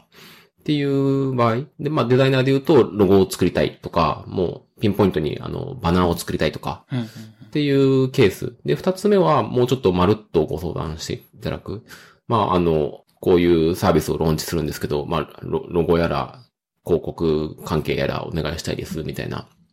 まるっとご相談いただくタイプ。で、エンジニアとして多分フリーでやってる場合に、その、後者の場、まるっと相談みたいなのって、なんかあんまり想像がつかないのかなというか、こういうサービス作りたいんですけどどうでしょうかみたいな。っていうよりはもうちょっと、あのーそういう相談を受けるのは、そのディレクター的な存在の人がそういう、あの、案件をまず受けて、その中でその技術者としてアサインされるっていう感じだと思うんですよね。はい。なんか、うん、なんかこれ喋っててちょっとわかりにくいかもしれないですね。確かに、まあ、け、傾向うん。っていうだけで、まあ、パツッと切れるものでは、確かに自分で質問しておいてなんですけど、ないかもしれないですね。いい。そうですね。まあ、あとは、最近は、まあ、特にデザイン、エンジニア界もそうかもしれないですけど、あの、デザイナー的な、あの人とかを見ていて思うのは、その事業にコミットするみたいなのって、結構会社員はもちろんですけど、フリーランスでも重要性増してるのかなと思って、なんかある程度その、この期間はそこにがっつりコミットして一緒に並走しますよ、みたいなはい。のをやるデザイン会社とかも多いと思うし、はい。なんでしょうね。なんでその、コミットメントって意味では、その、フリーランスだから別にしなくていいっていうよりは、そこは一緒になってやっていくっていうことは大事だと思うんですけど、はい。まあ、なんで、まあ今 MK さん言ってもらったように、あんまりこう会社員はこう、フリーランスはこうってパキッと分けるのもなかなか難しいと思うので、まあそのじ事業へのコミットメントもだし、まあチームでやるか、はい。えっ、と、個人でやるかっていうのとか、あとはその特定のスキルでもうそこで勝負するっていう話なのか、なんかこう、ふわっと相談されてもなんとかするようになるのかっていう、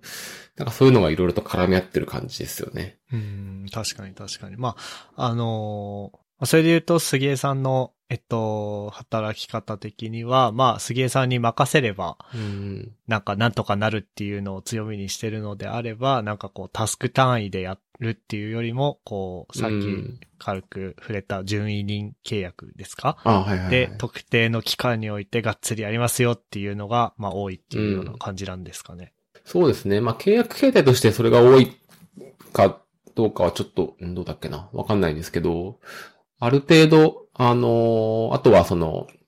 この期間がっつりっていうのもあるし、あの、もう結構僕定例案件も多くて、はい。あの、半年に一回やるイベントの、あの、ウェブの更新とか、ああの、あ、はい。そういうので、えっ、と、わ割と、あの、先方の事情もある程度把握しながら、あの、まあ、あの、こまめにやり取りもするんですけど、あの、また、な、はい。あのその時期になると、またこの季節がやってきました、みたいな感じで、はい相談をして、あ、今回こんな感じにしましょうかとか、まあ、前回こうだったからこうしましょうか、みたいな、いう話をできたりするので、はい。なんかそういう意味では、あんまり単発で、あの、これだけやってっていう、まあそれももちろん嬉しいし、あの、やりがいあるんですけど、それよりも、ある程度関係性を作って、あの、ふわっと相談を受けて、ふわっと返してみたいな、なんかそういう方が、なんか合ってるかもしれないですね、自分は。ああ、確かに、そうですね。ええわかりました。あとはそうですね、あの、まあ、あの、お仕事というか案件というか、は、どういうところから、あの、もらってくる、うんと、もらう、ど、どういうところから、えーお仕事の話をいただいていくはい。っっていうのかなっていうのがちょっと聞いてみたいなと思ってて、あの、まあ、あの、エンジニアのフリーランスとかだったら、そういう案件をひたすら紹介しまくってくれるエージェントっていうのがいたりだとか、まあ、で、エージェントに頼むと、こう、なんていうんですかね。まあ、紹介してくれたりとかする代わりにマージン取られるんで、いや、直接受けるよっていう話があったりとかしてるんですが、それだと、デザイナーは、あの、先ほども、なんだろうな、定例の案件、あの、半年に一回の案件があって、みたいな話とかもされたと思うんですけど、デザイナーの、フリーのデザイナーは、こう、どういう感じでお仕事を、まあ、持ってくるというか、うんいう感じが、なのでしょうか？そうですね。まあ僕の場合ですけど、まあ、あん、遠からずな人ももしかしたら多いかもしれないんですけど、まあ僕の場合、あの、いわゆるその代理店と分類されるはい。会社さんからのご依頼っていうのが、まあまあ多くて、まあ直接、まあ、まあ今回のゆるふわポッドキャストも直接クライアントに分類されると思うんですけど、はい。そういうのも、まあ、あのあるけど、まあ、そ多くはないというか、バランスとしてはそういう代理店的なうん。ところからのお仕事っていうのが多いですね。で、えっと、まあ、さっきのも話に出てきた、その、10年ぐらい前にそのフリーランスになってから、あの、今にかけて、あの、お客さんのバランスっていうのも変わってきていて、初めはその、あの、辞めた会社のグループ会社からの仕事っていうのがほとんどだったんですけど、はい。えっ、と、そこから、あの、いろいろとお付き合いが増えていって、今は、えっ、と、3つか4つか、もうちょっとあるかな。なんかそれぐらいの、えっ、と、割と、あのーまあ、きなんでしょう、き規模というか、比重としては大きめの、はい。お客さんと、あ、それ以外のご紹介で、あの単発でお仕事をさせてもらったりとか、はいあの、定期的に、あの、それこそ1年に1回や、あるお仕事の時に声をかけてもらうお客さんっていうのがあったりって感じですかね。で、えっ、と、まあ、その今のその数社さん、数社のお客さんっていうので割合でいくと、まあ、先ほどもありましたけど、あの、結構、あの、自分は恵まれてるなと思っていて、あの、はいまずその前に触れたそのグループ会社のお仕事っていうのがありつつ、えっ、と、他で言うと、その、まあ、学生時代、そのサークルで一緒だった人とか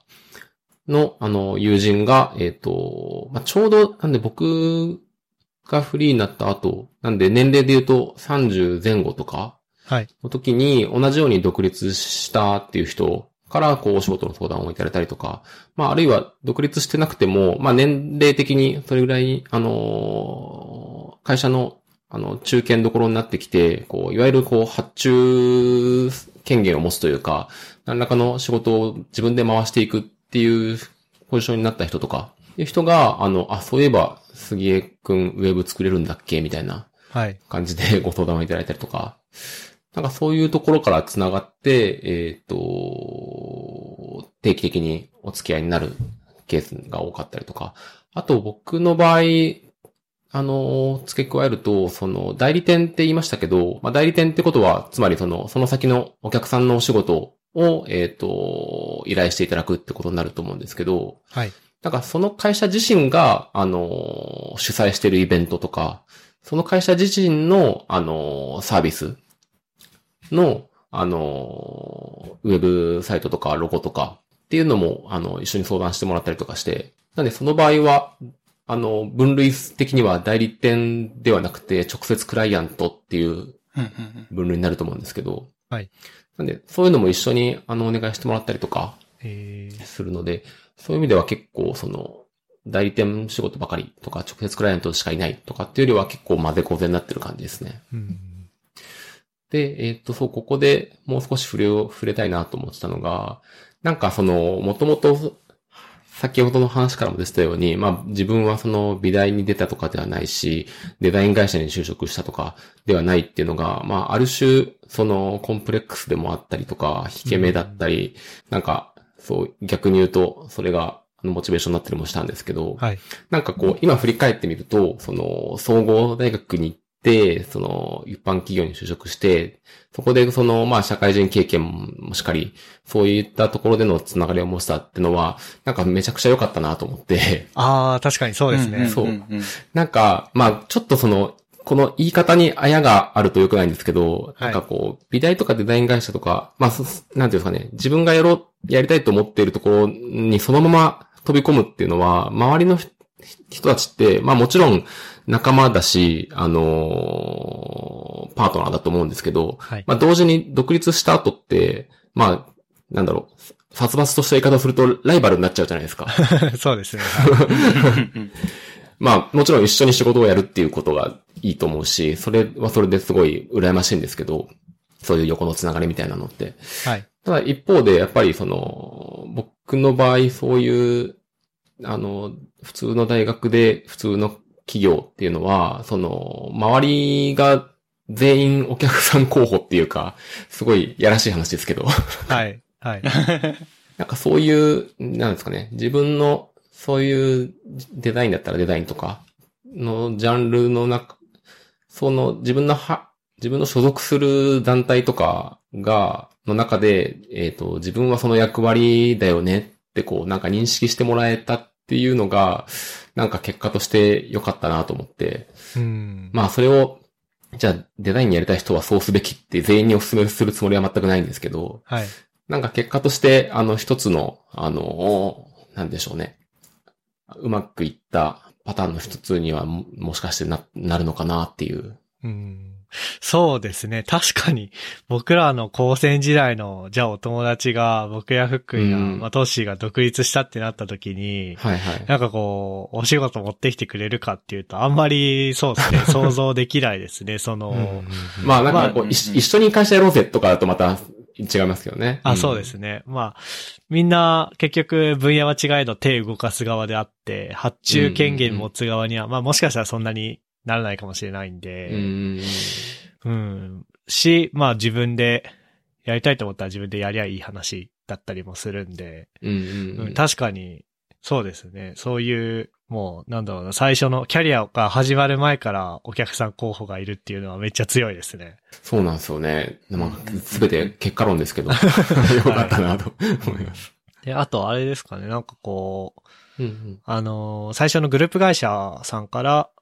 のお仕事が8、8割、9割だった状態から、こう今はこう、まあ3、4社ぐらいの大きめのお客さんと、はい。それ以外にっていうの、こう、なんていうんですかね、分散、お客さんが分散していたりだとか、はい。あとは案件の種類も直だったり、代理店案件だったりっていうのがごちゃ混ぜにしてるっていうのは、それはなんか、そういうリスクヘッジだったりとかするんですかね。なんか大きい一社さん、お得意様一社さんだけだと、こう、うまあそこがちょっと傾いちゃった時とか、まあ、変な話、き、き、切られちゃった時とかにやばいんでっていう、そういうなんかリスクヘッジをされたんですかね。そうですね。まあ、リスクヘッジ、なんか明確にそそこまで意識してたわけじゃないんですけど、あの、まあ、ここ数年は結構それは意識してるところではあって、その前は正直、はい。そんなに意識してなくて、あの、積み重なってそうやって広がっっていけたっていうのがうん大きいんですけど、あの、ここ最近で言うと、あの、そのグループ会社の仕事っていうのは今でもやってるんですけど、実はそのな、今、今現状で言うと、その会社の中に、あの、デザイナーさんが内製で、あの入ってるんですね。僕がいた時はいなかったんですけど。はい。なんかそういうのがあって、えっ、と、僕に対しての発注は、まあちょっと、あの、あの、徐々に減少していて、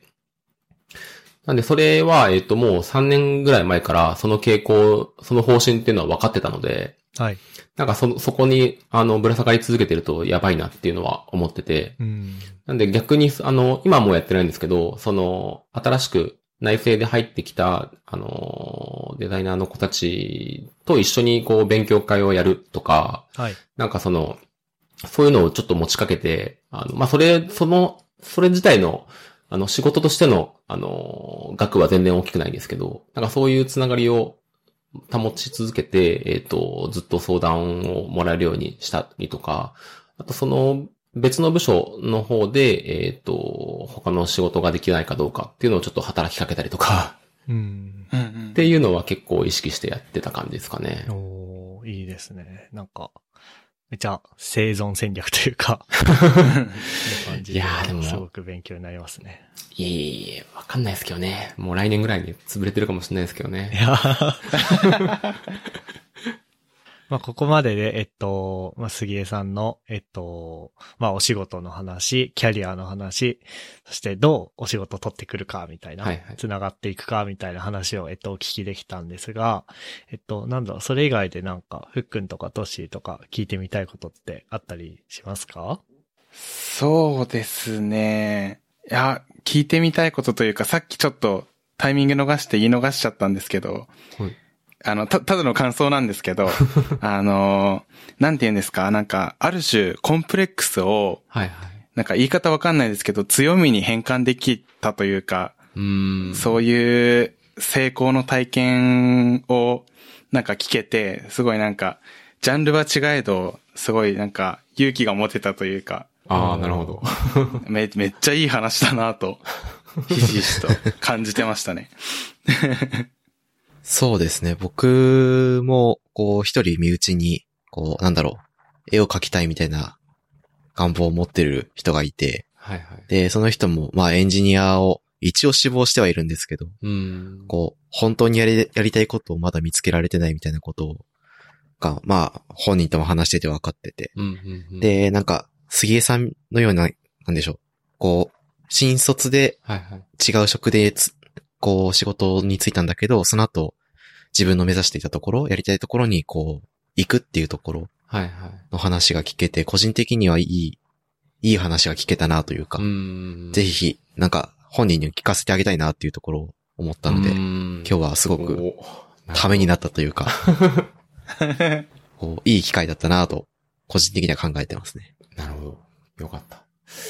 いや、まあなんか、じ人生やり直したら同じコースを行くかっていうと、ちょっとわかんないですけど。まあでも、なんでしょうね。その、に、僕もだから、大学を出るぐらいとかって、なんかすごいか、いろいろ悩んでましたけど、割ともう僕だから卒業し、大学を出て16年ぐらい驚くことに立ってるんですけど、はい。なんかその20歳そこそこの時って30ってもう、やべえ、どう、おっさんだしどうしようみたいな 思ってたと思うんですけど、まあもはや僕はそれを大きく超えていて、なんか結構20代ぐらいの時に、こう、ちょっとうまくいかなくても、なんかそれが結果的にうまくいったりとか、あの、まあ、かの有名なスティーブ・ジョブズさんのああ、はい。コネクティング・ドッツって、はい。うんあれはスタンフォードでしたっけ、卒業式の時のスピーチで。出た、こう、なんか点と点が、なんか別、なんか何年後かに繋がるとかって、なんか本当にあるんだなっていうのはすごい思うので、なんかそうですね。まあ悩んでる人に悩まなく、悩む必要ないよっていうアドバイスはあんまり聞かない気がするんですけど、こうなんか振り返ってみると、あの、そういうのは全部生きてくるんだなっていうのはすごい、あの、実感として思いますね、やっぱり。うん。うんうんうん。いいですね。ありがとうございます。はい、ありがとうございます。えっと、ここで結構なんかエモい感じになったんですけど、えっと、まだもう少しいろいろお聞きしたいことがありまして、はいそうですね。えっと、杉江さんが、えっと、はいポッドキャストを僕らと同じように、えっと、やってらっしゃるっていうことなので、えっと、そちらについて杉江さんの方から軽くはい。ご紹介いただけたらなっていうふうに思ってます。はい。紹介と宣伝を。えっ、と、そうですね。僕の方であの、MeansFM っていう名前のポッドキャストを、えっ、と、始めていて、えっ、と、どんなポッドキャストかっていうと、まあ、その、デザインとかウェブとか、あとサービス開発。まあ、その辺の界隈で、こう、活躍する人に、こう、インタビューをするポッドキャストっていう感じです。えっ、と、まあ、もともと、あの、ず、何回も話に出ている、深掘り FM あの、のロゴをデザインさせてもらったんですけど、まあその深掘り FM にちょっと影響も受けていて、あの、この深掘りの岩下さんが言っていたんですけど、あの、まあいろんな人に話を聞いて、それがめっちゃ面白くて、自分のインプットだけにしておくのはもったいないから、アウトプットでポッドキャストにするみたいなことがあって、で、まあ、その、あの結果として、あの、まあ、ポッドキャストに、あの、呼ぶっていう体で、その、話を聞きたい人に話を聞きに行けるみたいなこともあるので、なんかそれいいなと思って、あのー僕もそういう、もっと話を聞きたい人とか、こういうの人に話を聞いてみたいっていう人のこう会話をするためのフックというか、として、あの、したいなと思って始めた次第です。で、ただ、えっ、と、残念なことに、今、更新がちょっと止まっていて、もともと、その、あの、コロナ禍といいますか、今年の春ぐらいに、あの、僕もちょっと、やっぱ時間に余裕ができたので、あの、その勢いで、わーっと始めて、あの、二人、あの、インタビューして、で、エピソードとしては、まあ、第0回もあって、あの、4回まで、あの、配信されてるんですけど、まあ、その後、再び、あの、いろんなお仕事が動き出して、今、更新が止まってしまっていて、はい。あの、ちょっと今ここで紹介するのが恥ずかしいんですけど、まあ、ただちょっとぜ、あの、必ずや再開して継続をしたいと思っているので、あの、よろしかったら聞いていただきたいなと思っております。はい。えっ、と、これもショーノートにリンク貼っておきますが、えっ、と、いお願い means.fm はい。ですね。はい。これちなみにこう、ポッドキャストの名前の由来って何なんでしょうか、そうですね。これは由来、まあ、意味としては、あの、me と and と s で、me and s はい。で、えっと、means なんです。あとは、その、冒頭の4文字が me, mean か、mean って、まあ、そのい意味って意味なんですけど、はい。あのーまあ、これ自分がロゴを作るときってお客さんにめちゃくちゃそういうことを聞くんですけど、自分で話すのってすごい今難しいですね。感じでは 難しいっていうか、あの、そんなに高尚な、あの、裏付けないなって今喋りながら思ってるんですけど、い。いえいえ。あの、単純に僕、あの、みって、M、M 行好きなんですよ。うんうんうんうん。あの、会社も、自分の会社の名前もマークラボって言うんですけど、ああ、そうですね。はい。そう、あの、言いやすいし、あの、響きの柔らかさが好きだったりとか、はいっ。ていうのと、あとは、あの、mean ってあの、意味って意味だと思うんですけど、あの、まあ、これも、ここ最近の流行り、流行りというかよく聞くんですけど、あの、い意味のイノベーションって、はい。あの、ご存知かわかんないんですけど、あの最、今って物がほ、ちょっとどんどん脱線しちゃいますけど、今って物が飽和していて、その、でまあ、デザインの価値とか、そのサービスの価値とは、とかっていう話の中で、あの、便利なもの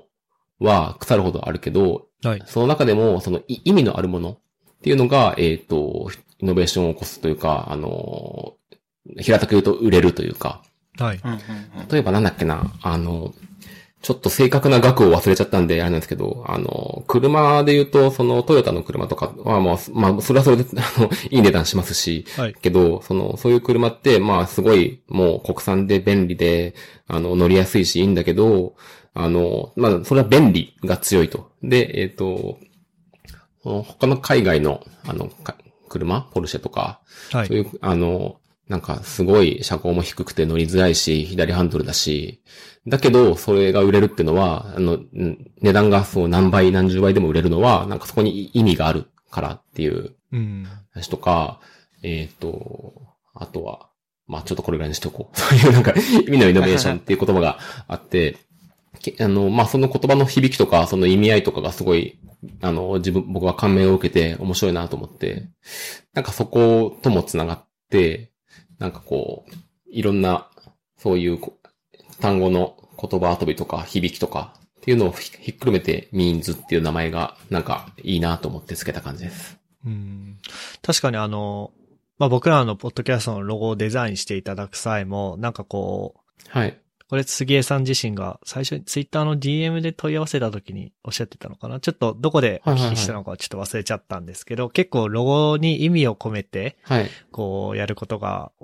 多いというか、はい、あの、そういう傾向のロゴが多いんで、そこが、まあ、マッチするかどうかも含めて検討していただければと思います、みたいなことを言っていただいたなと思って、うん、ああ、はいはいはい。ちょっと今思い出しましたね。うん、うん、うんうんうんそうですね。なんだかんだそういううんちくというか、意味付けみたいなのは結構好きかもしれないですね。そうですね。いや、めちゃくちゃいいですね。なんか、こう、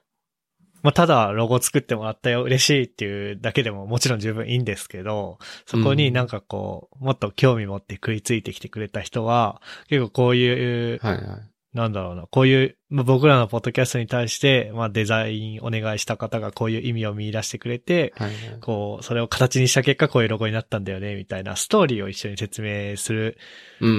ん。そこを興味持って聞いてくれる人には説明したりとかするんですけど、はいはいはい、はい、なんかそういう、まあ、ストーリーだとか意味だとかっていうのがあるのはなんかいいなっていうふうに今改めて思いましたね。そうですね。確かに形だけ綺麗っていうのももちろん、まあそこはもちろん重要だし、そこをおろそかにしちゃいけないと思うんですけど、なんかそういう意味とかストーリーっていうのは、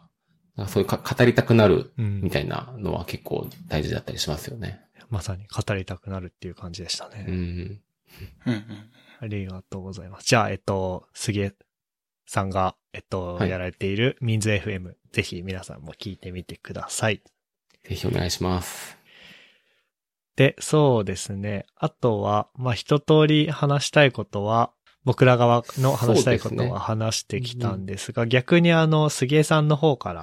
僕らに対して話したいだとか、聞いてみたいだとか、そういうことってありますでしょうか？そうですね。えっと、あ、じゃあ、もうちょっとだけ、時間も、時間大丈夫ですかね？あはい、大丈夫ですよ。はい、じゃあ、はい。僕から聞きたいこととしては、えっ、と、まあ、皆さん3名エンジニアということで活躍してると思うんですけど、あの、まあ、今回ロゴを、あの、ご依頼いただいて僕の方でやらせてもらっ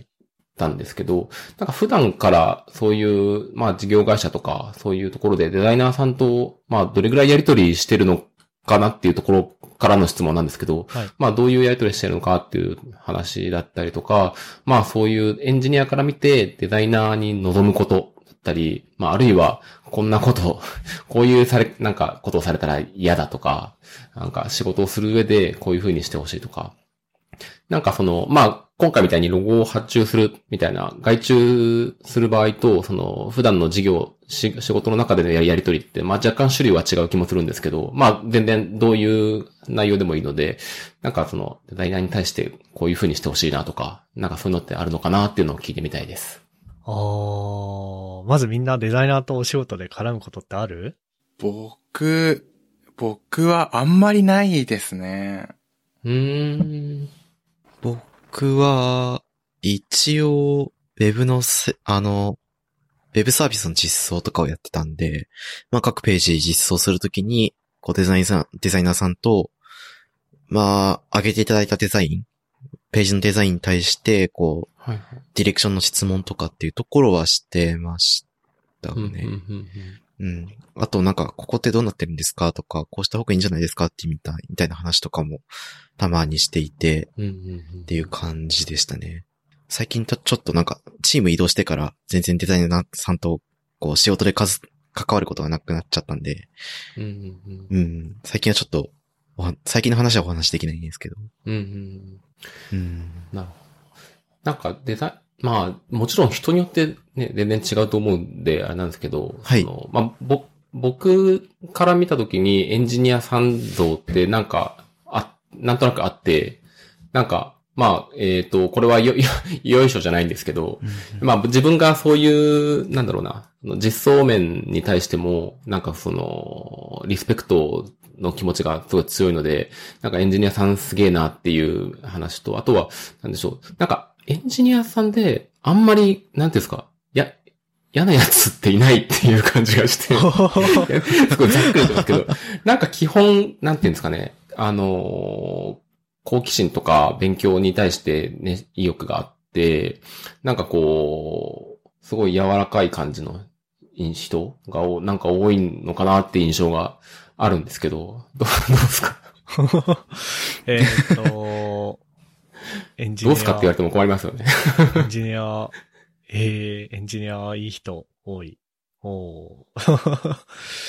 まあ、なんかいい人、なんていうんですかね、あんまりこう、やっぱりある程度のロジカルさがあるあるのか、の、ど、のかなとか、そうなんですかね。確かになんか、これは、あの、いい意味で純粋な人は多い傾向にあるような気はしてて、ははなんか知的好奇心だったりとか、確か新しい技術に飛びついてみたりだとか、はい、自分でまず手動かしたくなったりだとか、っていうのは、なんかあるような気はしてて、あと、あんまり理不尽なことを、なんか言われるのが嫌いだからっていう理由で自分からも言わない人が多いのかなとか思ったりはしてますね。うんうんうんうん。っていうのはあるかもしれない。確かに。あと、物を、同じものを作る側として、はい、なんか人のものを作るという、なんていうんですかね。まあ、つ、なんか、つ、無機質な言い方すれば、工数っていうんですかね。を軽んじないみたいなところはあるかもしれないですね。ああ、それはありますね。うん。確かになんかデザイナー、エンジニアっていう、こう、二項対立というよりは、そこって、ある種、同じ分類でなんかこう、まあ、あんまり対立コードを作りたくないんですけど、なんかそのディレクター営業みたいなのって よくこう、なんか、うん、ああ、そうですね。対立しがちみたいな、あの話になったりするじゃないですか。うん、そういう意味では、こうデザイナーとエンジニアは、まあ、近い部分もあるのかもしれないですね。そうかもしれないですね。うん、で、それで、えっと、何でしたっけ？エンジニアから見てデザイナーにこうしてほしいだとか、逆にこういうことされたら嫌だみたいな、ご質問でしたっけ、そうですね。そういう質問ではありますが、ざっくばらんな話でもいいです。ある？みんな。なんかあるかな？なんか基本、一緒に仕事をしたデザイナーさんってすごく優秀な方が多いイメージだから。うん。なんだろう。こう、こういった理由でこういう UI にしていますみたいなところの議論とか。はいはいはい。だったり、あとは、なんだろう。なんで、逆になんか、その、サービスの仕様とかを一緒に議論したりするんですけど、はい、はい。デザイナーさんの方から事前になんかこういうのって、こういう仕様でいい本当にいいんですかみたいなところとか、ちゃんと突っ込んでくれる人が多い、多かったなというところを感じているので、なんだろう、こうしてほしいみたいなところは、なんか今の、今一緒に働いているデザイナーさんのような、こう、なんだろう、うんと、関わり方というか、一緒に仕事のができたらいいのかなと、思ってますね。なるほど、なるほど。はい。僕も大体同じような感想で、まあ一緒にデザイナーさんと働くっていうことがあった時に、そうですね、これ嫌だなとか、え、これ勘弁してよって思ったことは、まあなくて、で、逆になんかこう、はい、なんですかね、今、 Figma とかってめっちゃ流行ってて、はいはい、こうただのデザイン、デザイン、だからその、なんていうんですかね、動かない絵、絵というか、はい。ではなくて、そこに動きをつけてくれたりとかして、その体験もデザインして、こういう感じでどうすかって、こういう感じで作ってくださいって、こう言ってくれる人もいて、なんか、うんうんうん、それはなんか感動したというか、逆になんか、うんうん、え、そこまでやってくれるんだ、デザイナーさんが、みたいな感じで、めっちゃ助かったというか、結局なんかこう、なんていうんですかね、止まった状態で、はいはいはい。見るところは、まあ普通に、なんていうんですかね、技術的にちょっと難しいとか簡単とかはあれど、まあやればできると思って、はいはい、その先のどういう動きをするとかで、やっぱりそこが起こりやすい。っていうのはあると思うんで、そこをなんかこう、ちゃんとまあ分かってる。どういう風にすれば、ユーザーさんにとっていいのかをちゃんと専門の技術として裏付けを持って分かってるデザイナーさんの方からそうやって提示してもらえるとめっちゃなんかこう、助かったんで、なんか、なんだろう、僕基本的にあの、まあ、す、杉江さんも、はいはい。杉江さんもそうですけど、デザイナーという職種の人たちには方々にはリスペクトしかないですね。うんうんうん。なんだろう、普段の、こう、サービスデザイン以外にも、はい。例えば、こう、コーポサイトのデザインですとか、はいはいはい。あとは営業案件でこういうものを作らなきゃいけないみたいな案件に対しても、こう、うん積極的にはいはい。働きかけているっていうところの姿を見ているので、うーんむしろ本当に、むしろ僕たちにもっとできることはないのかみたいな ことを、なんか思ってましたね。なんか本当にデザイナーさんとしてのお仕事の負荷が結構大きいイメージがあって、一緒に働いている方々も。はいはいはいはい。なんで、なんか、その、できることがあれば本当に協力したいなっていうところは、日々々。思いながら一緒に仕事をしてたところがあるので、うん。そんな感じですね。うん。なるほど。え、その、さっきあの、MK さんがその、あれ？フィグマですか、フィグマ。ィグマ、フィグマ、どっちなんだろあの、デザインデザインツール作成用のツール。う。はい。いや僕、それ、ひ人が発してる言葉を、発してることを聞いたことがなくて、ずっと、あ僕も使うんですけど、フィはい。グマってうん。で、どっちがいい、どっちでもいいんですけど。僕も最近文字列でしか人とやりとりしてない。まあ、どっちでもいいや。それ、あの、動きの部分って、もっとその、今までって、その、動きをデザイナー側から説明されるときって、なんか他の、なんか参考、他のサービスとかサイトとかのこんな感じみたいな、そそういう説明だったんですか？そうですね。他のサービスを見せられたりだとか、うーん。あとなんかもう結構、ふ、ふわみたいな。ふわ旬、旬みたいな。旬とか。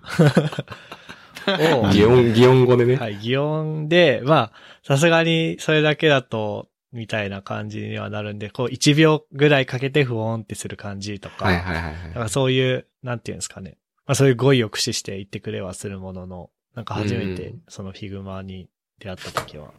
お、すげえ。ああ、あ、動いてるって。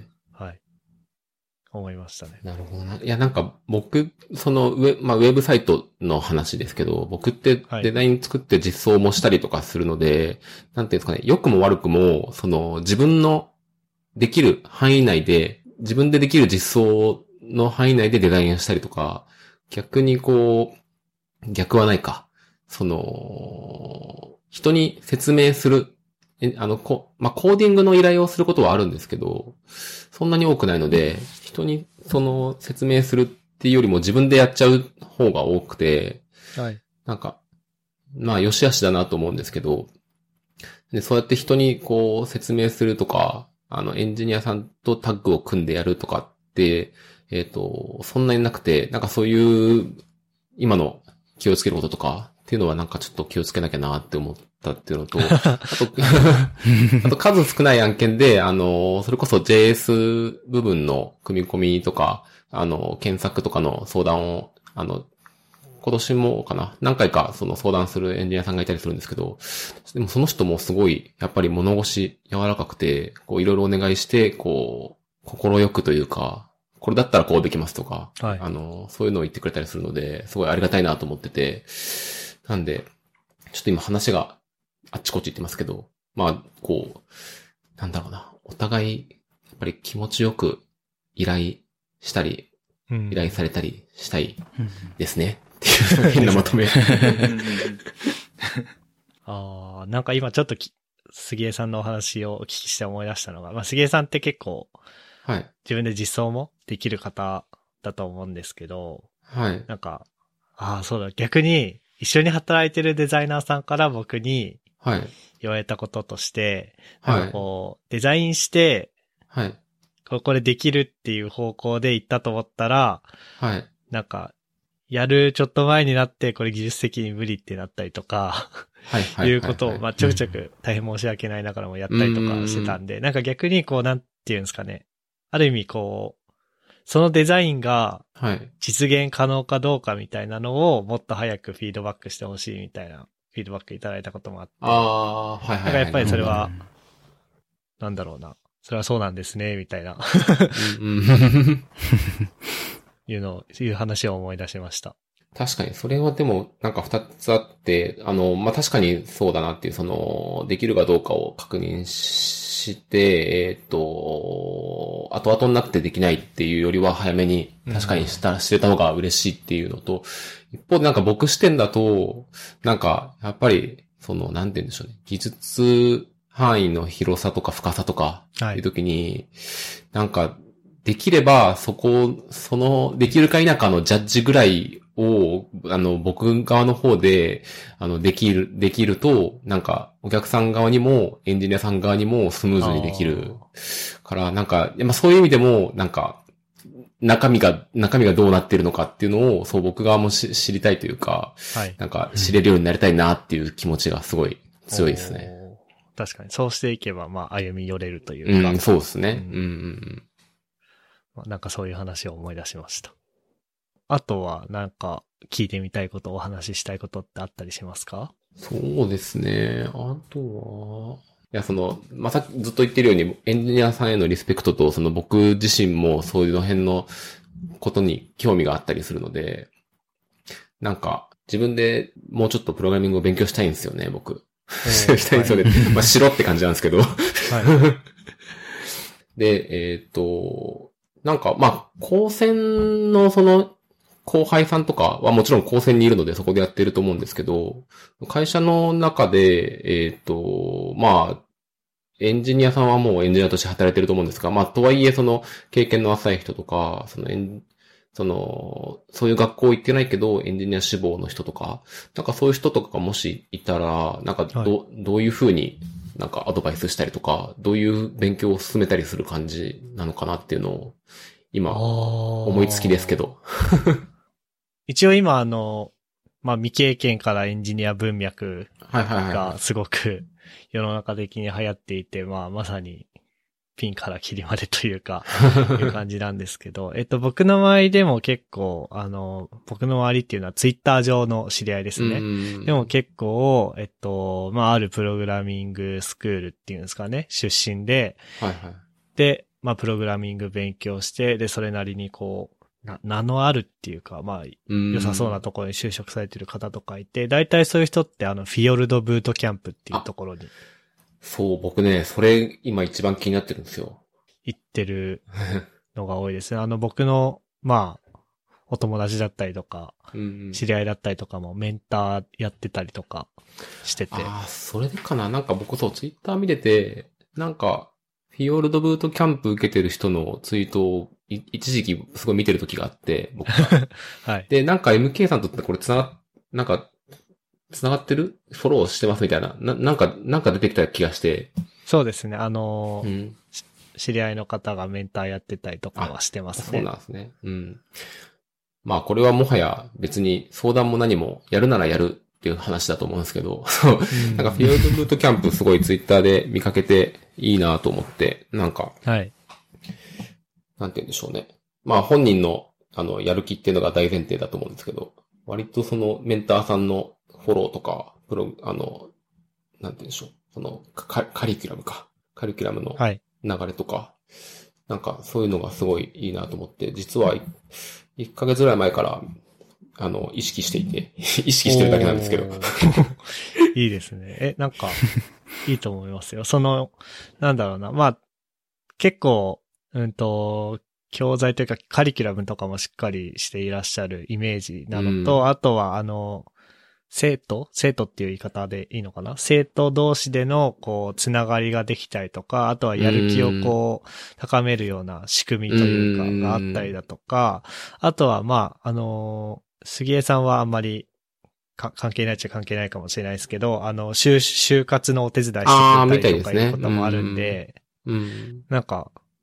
その辺はいいんじゃないかなって思う。あのー、もうそれこそ本当になんか物作るってなった時に必要なこと。結局あの、プログラムっていうかウェブサービスとかのプログラムって、作るだけじゃダメで、どこかサーバーに上げて動かしたりとかしなきゃいけないと思うんですけど、動かしてあげなきゃいけないし、その後のも継続して育てていかなきゃいけないと思うんですけど、なんかカリキュラム今、チラ見した感じ、そういうことにも触れてるし、うんうんうん、で、それこそ、あれじゃないですかね。まあ、フィヨルドには、いろんなバックグラウンドの人がいて。はいはい。あ、そうなんですね。で、そう、みんなプログラミング勉強しててってなった時に、なんか、いや、なんか、それは都合のいい話かもしれないですけど、はいはい、杉江さんにデザインのお仕事が舞い込んできたりとかも。あったりするかもしれないですね。確かに。なんか、なんですかね、まあいろんないろんな話があって、もうなんか同じ話を中学生とかにされたんだったら、まあ普通に高校行って3年進路考えればとか。あとはもう、もう今すぐにもやりたいっていう感じなんだったら、まあ高専行けばとかありますけど、そうじゃない、なんだろうな、社会人的な。感じの方だったら、うんうんうんうん、そうですね。まあ何、何作りたいかにもよりますけど、ウェブサービスとかだったらやっぱフィヨルドブートキャンプいいじゃないですかね。はいはいはい。って思いました。そうですね。なるほど。そうなんですよね。なんか個人開発、まあ前、打ち合わせの、何回目かの打ち合わせの時にもちらっと話したりしてましたけど、うん個人開発って、なんか、なんだろうな。まあ、な、何を作りたいっていうよりも、そういう個人開発というそのものへの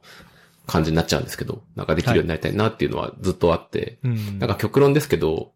あの、デザインが、あの、にできなかったり苦手でも、あの、こう、コードが書けれ、コードが書ければっていうとちょっと乱暴ですけど、そのコードコード開発はできるんですけど、コードが書けないとデザインができても個人開発ってできないんで、うん。なんかそういう意味でも、そうそう。だからそういう意味でもエンエンジニアで、その実、実装する人っていうのは本当にすごいなと思って、なんかもう僕、もう皆さんから比べると、一回り以上おっさんなんですけど、僕は。その、まあでも、まだ今、まだまだ今から個人開発できるようになりたいっていうのは、こう、ちょっと密かに思っているところです。ええなんか、もしそういう方向に行かれるのであれば、めちゃくちゃ応援させていただきます。ぜひぜひ、なんか一緒に相談したり、一緒になんかできたりしたら楽しいなとも思ってます。はい。はい。じゃあ結構、いろいろとお話、はい。お聞きすることができたんで、そろそろ締めに向かっていこうかなそうですねっていうふうに思います。はい。と、最後に何かあの宣伝などあれば改めてお聞きしたいなっていうふうに思ってるんですが、何かありますでしょうか？あ、そうですね。えっ、と、大きく二つあって、えっ、と、まあ、今回、ゆるふわポッドキャストのロゴデザインのお話をいただいて、こうして出演もさせていただいて、まあ、その前は深掘り FM のロゴデザインをしてっていうのがあって、なんかすごい、そういう、あの、いい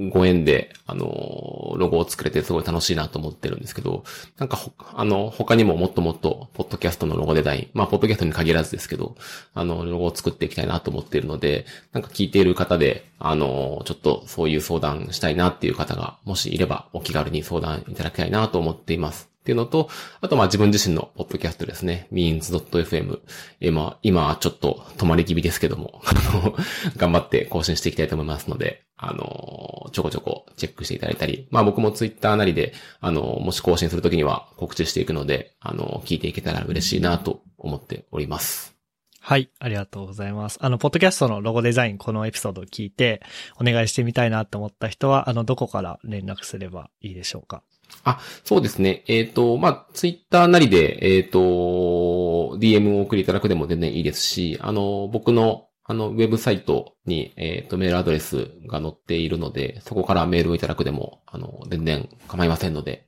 はいぜ。ひぜひお願いします。はい、わかりました。じゃあ、ショーノートにあの、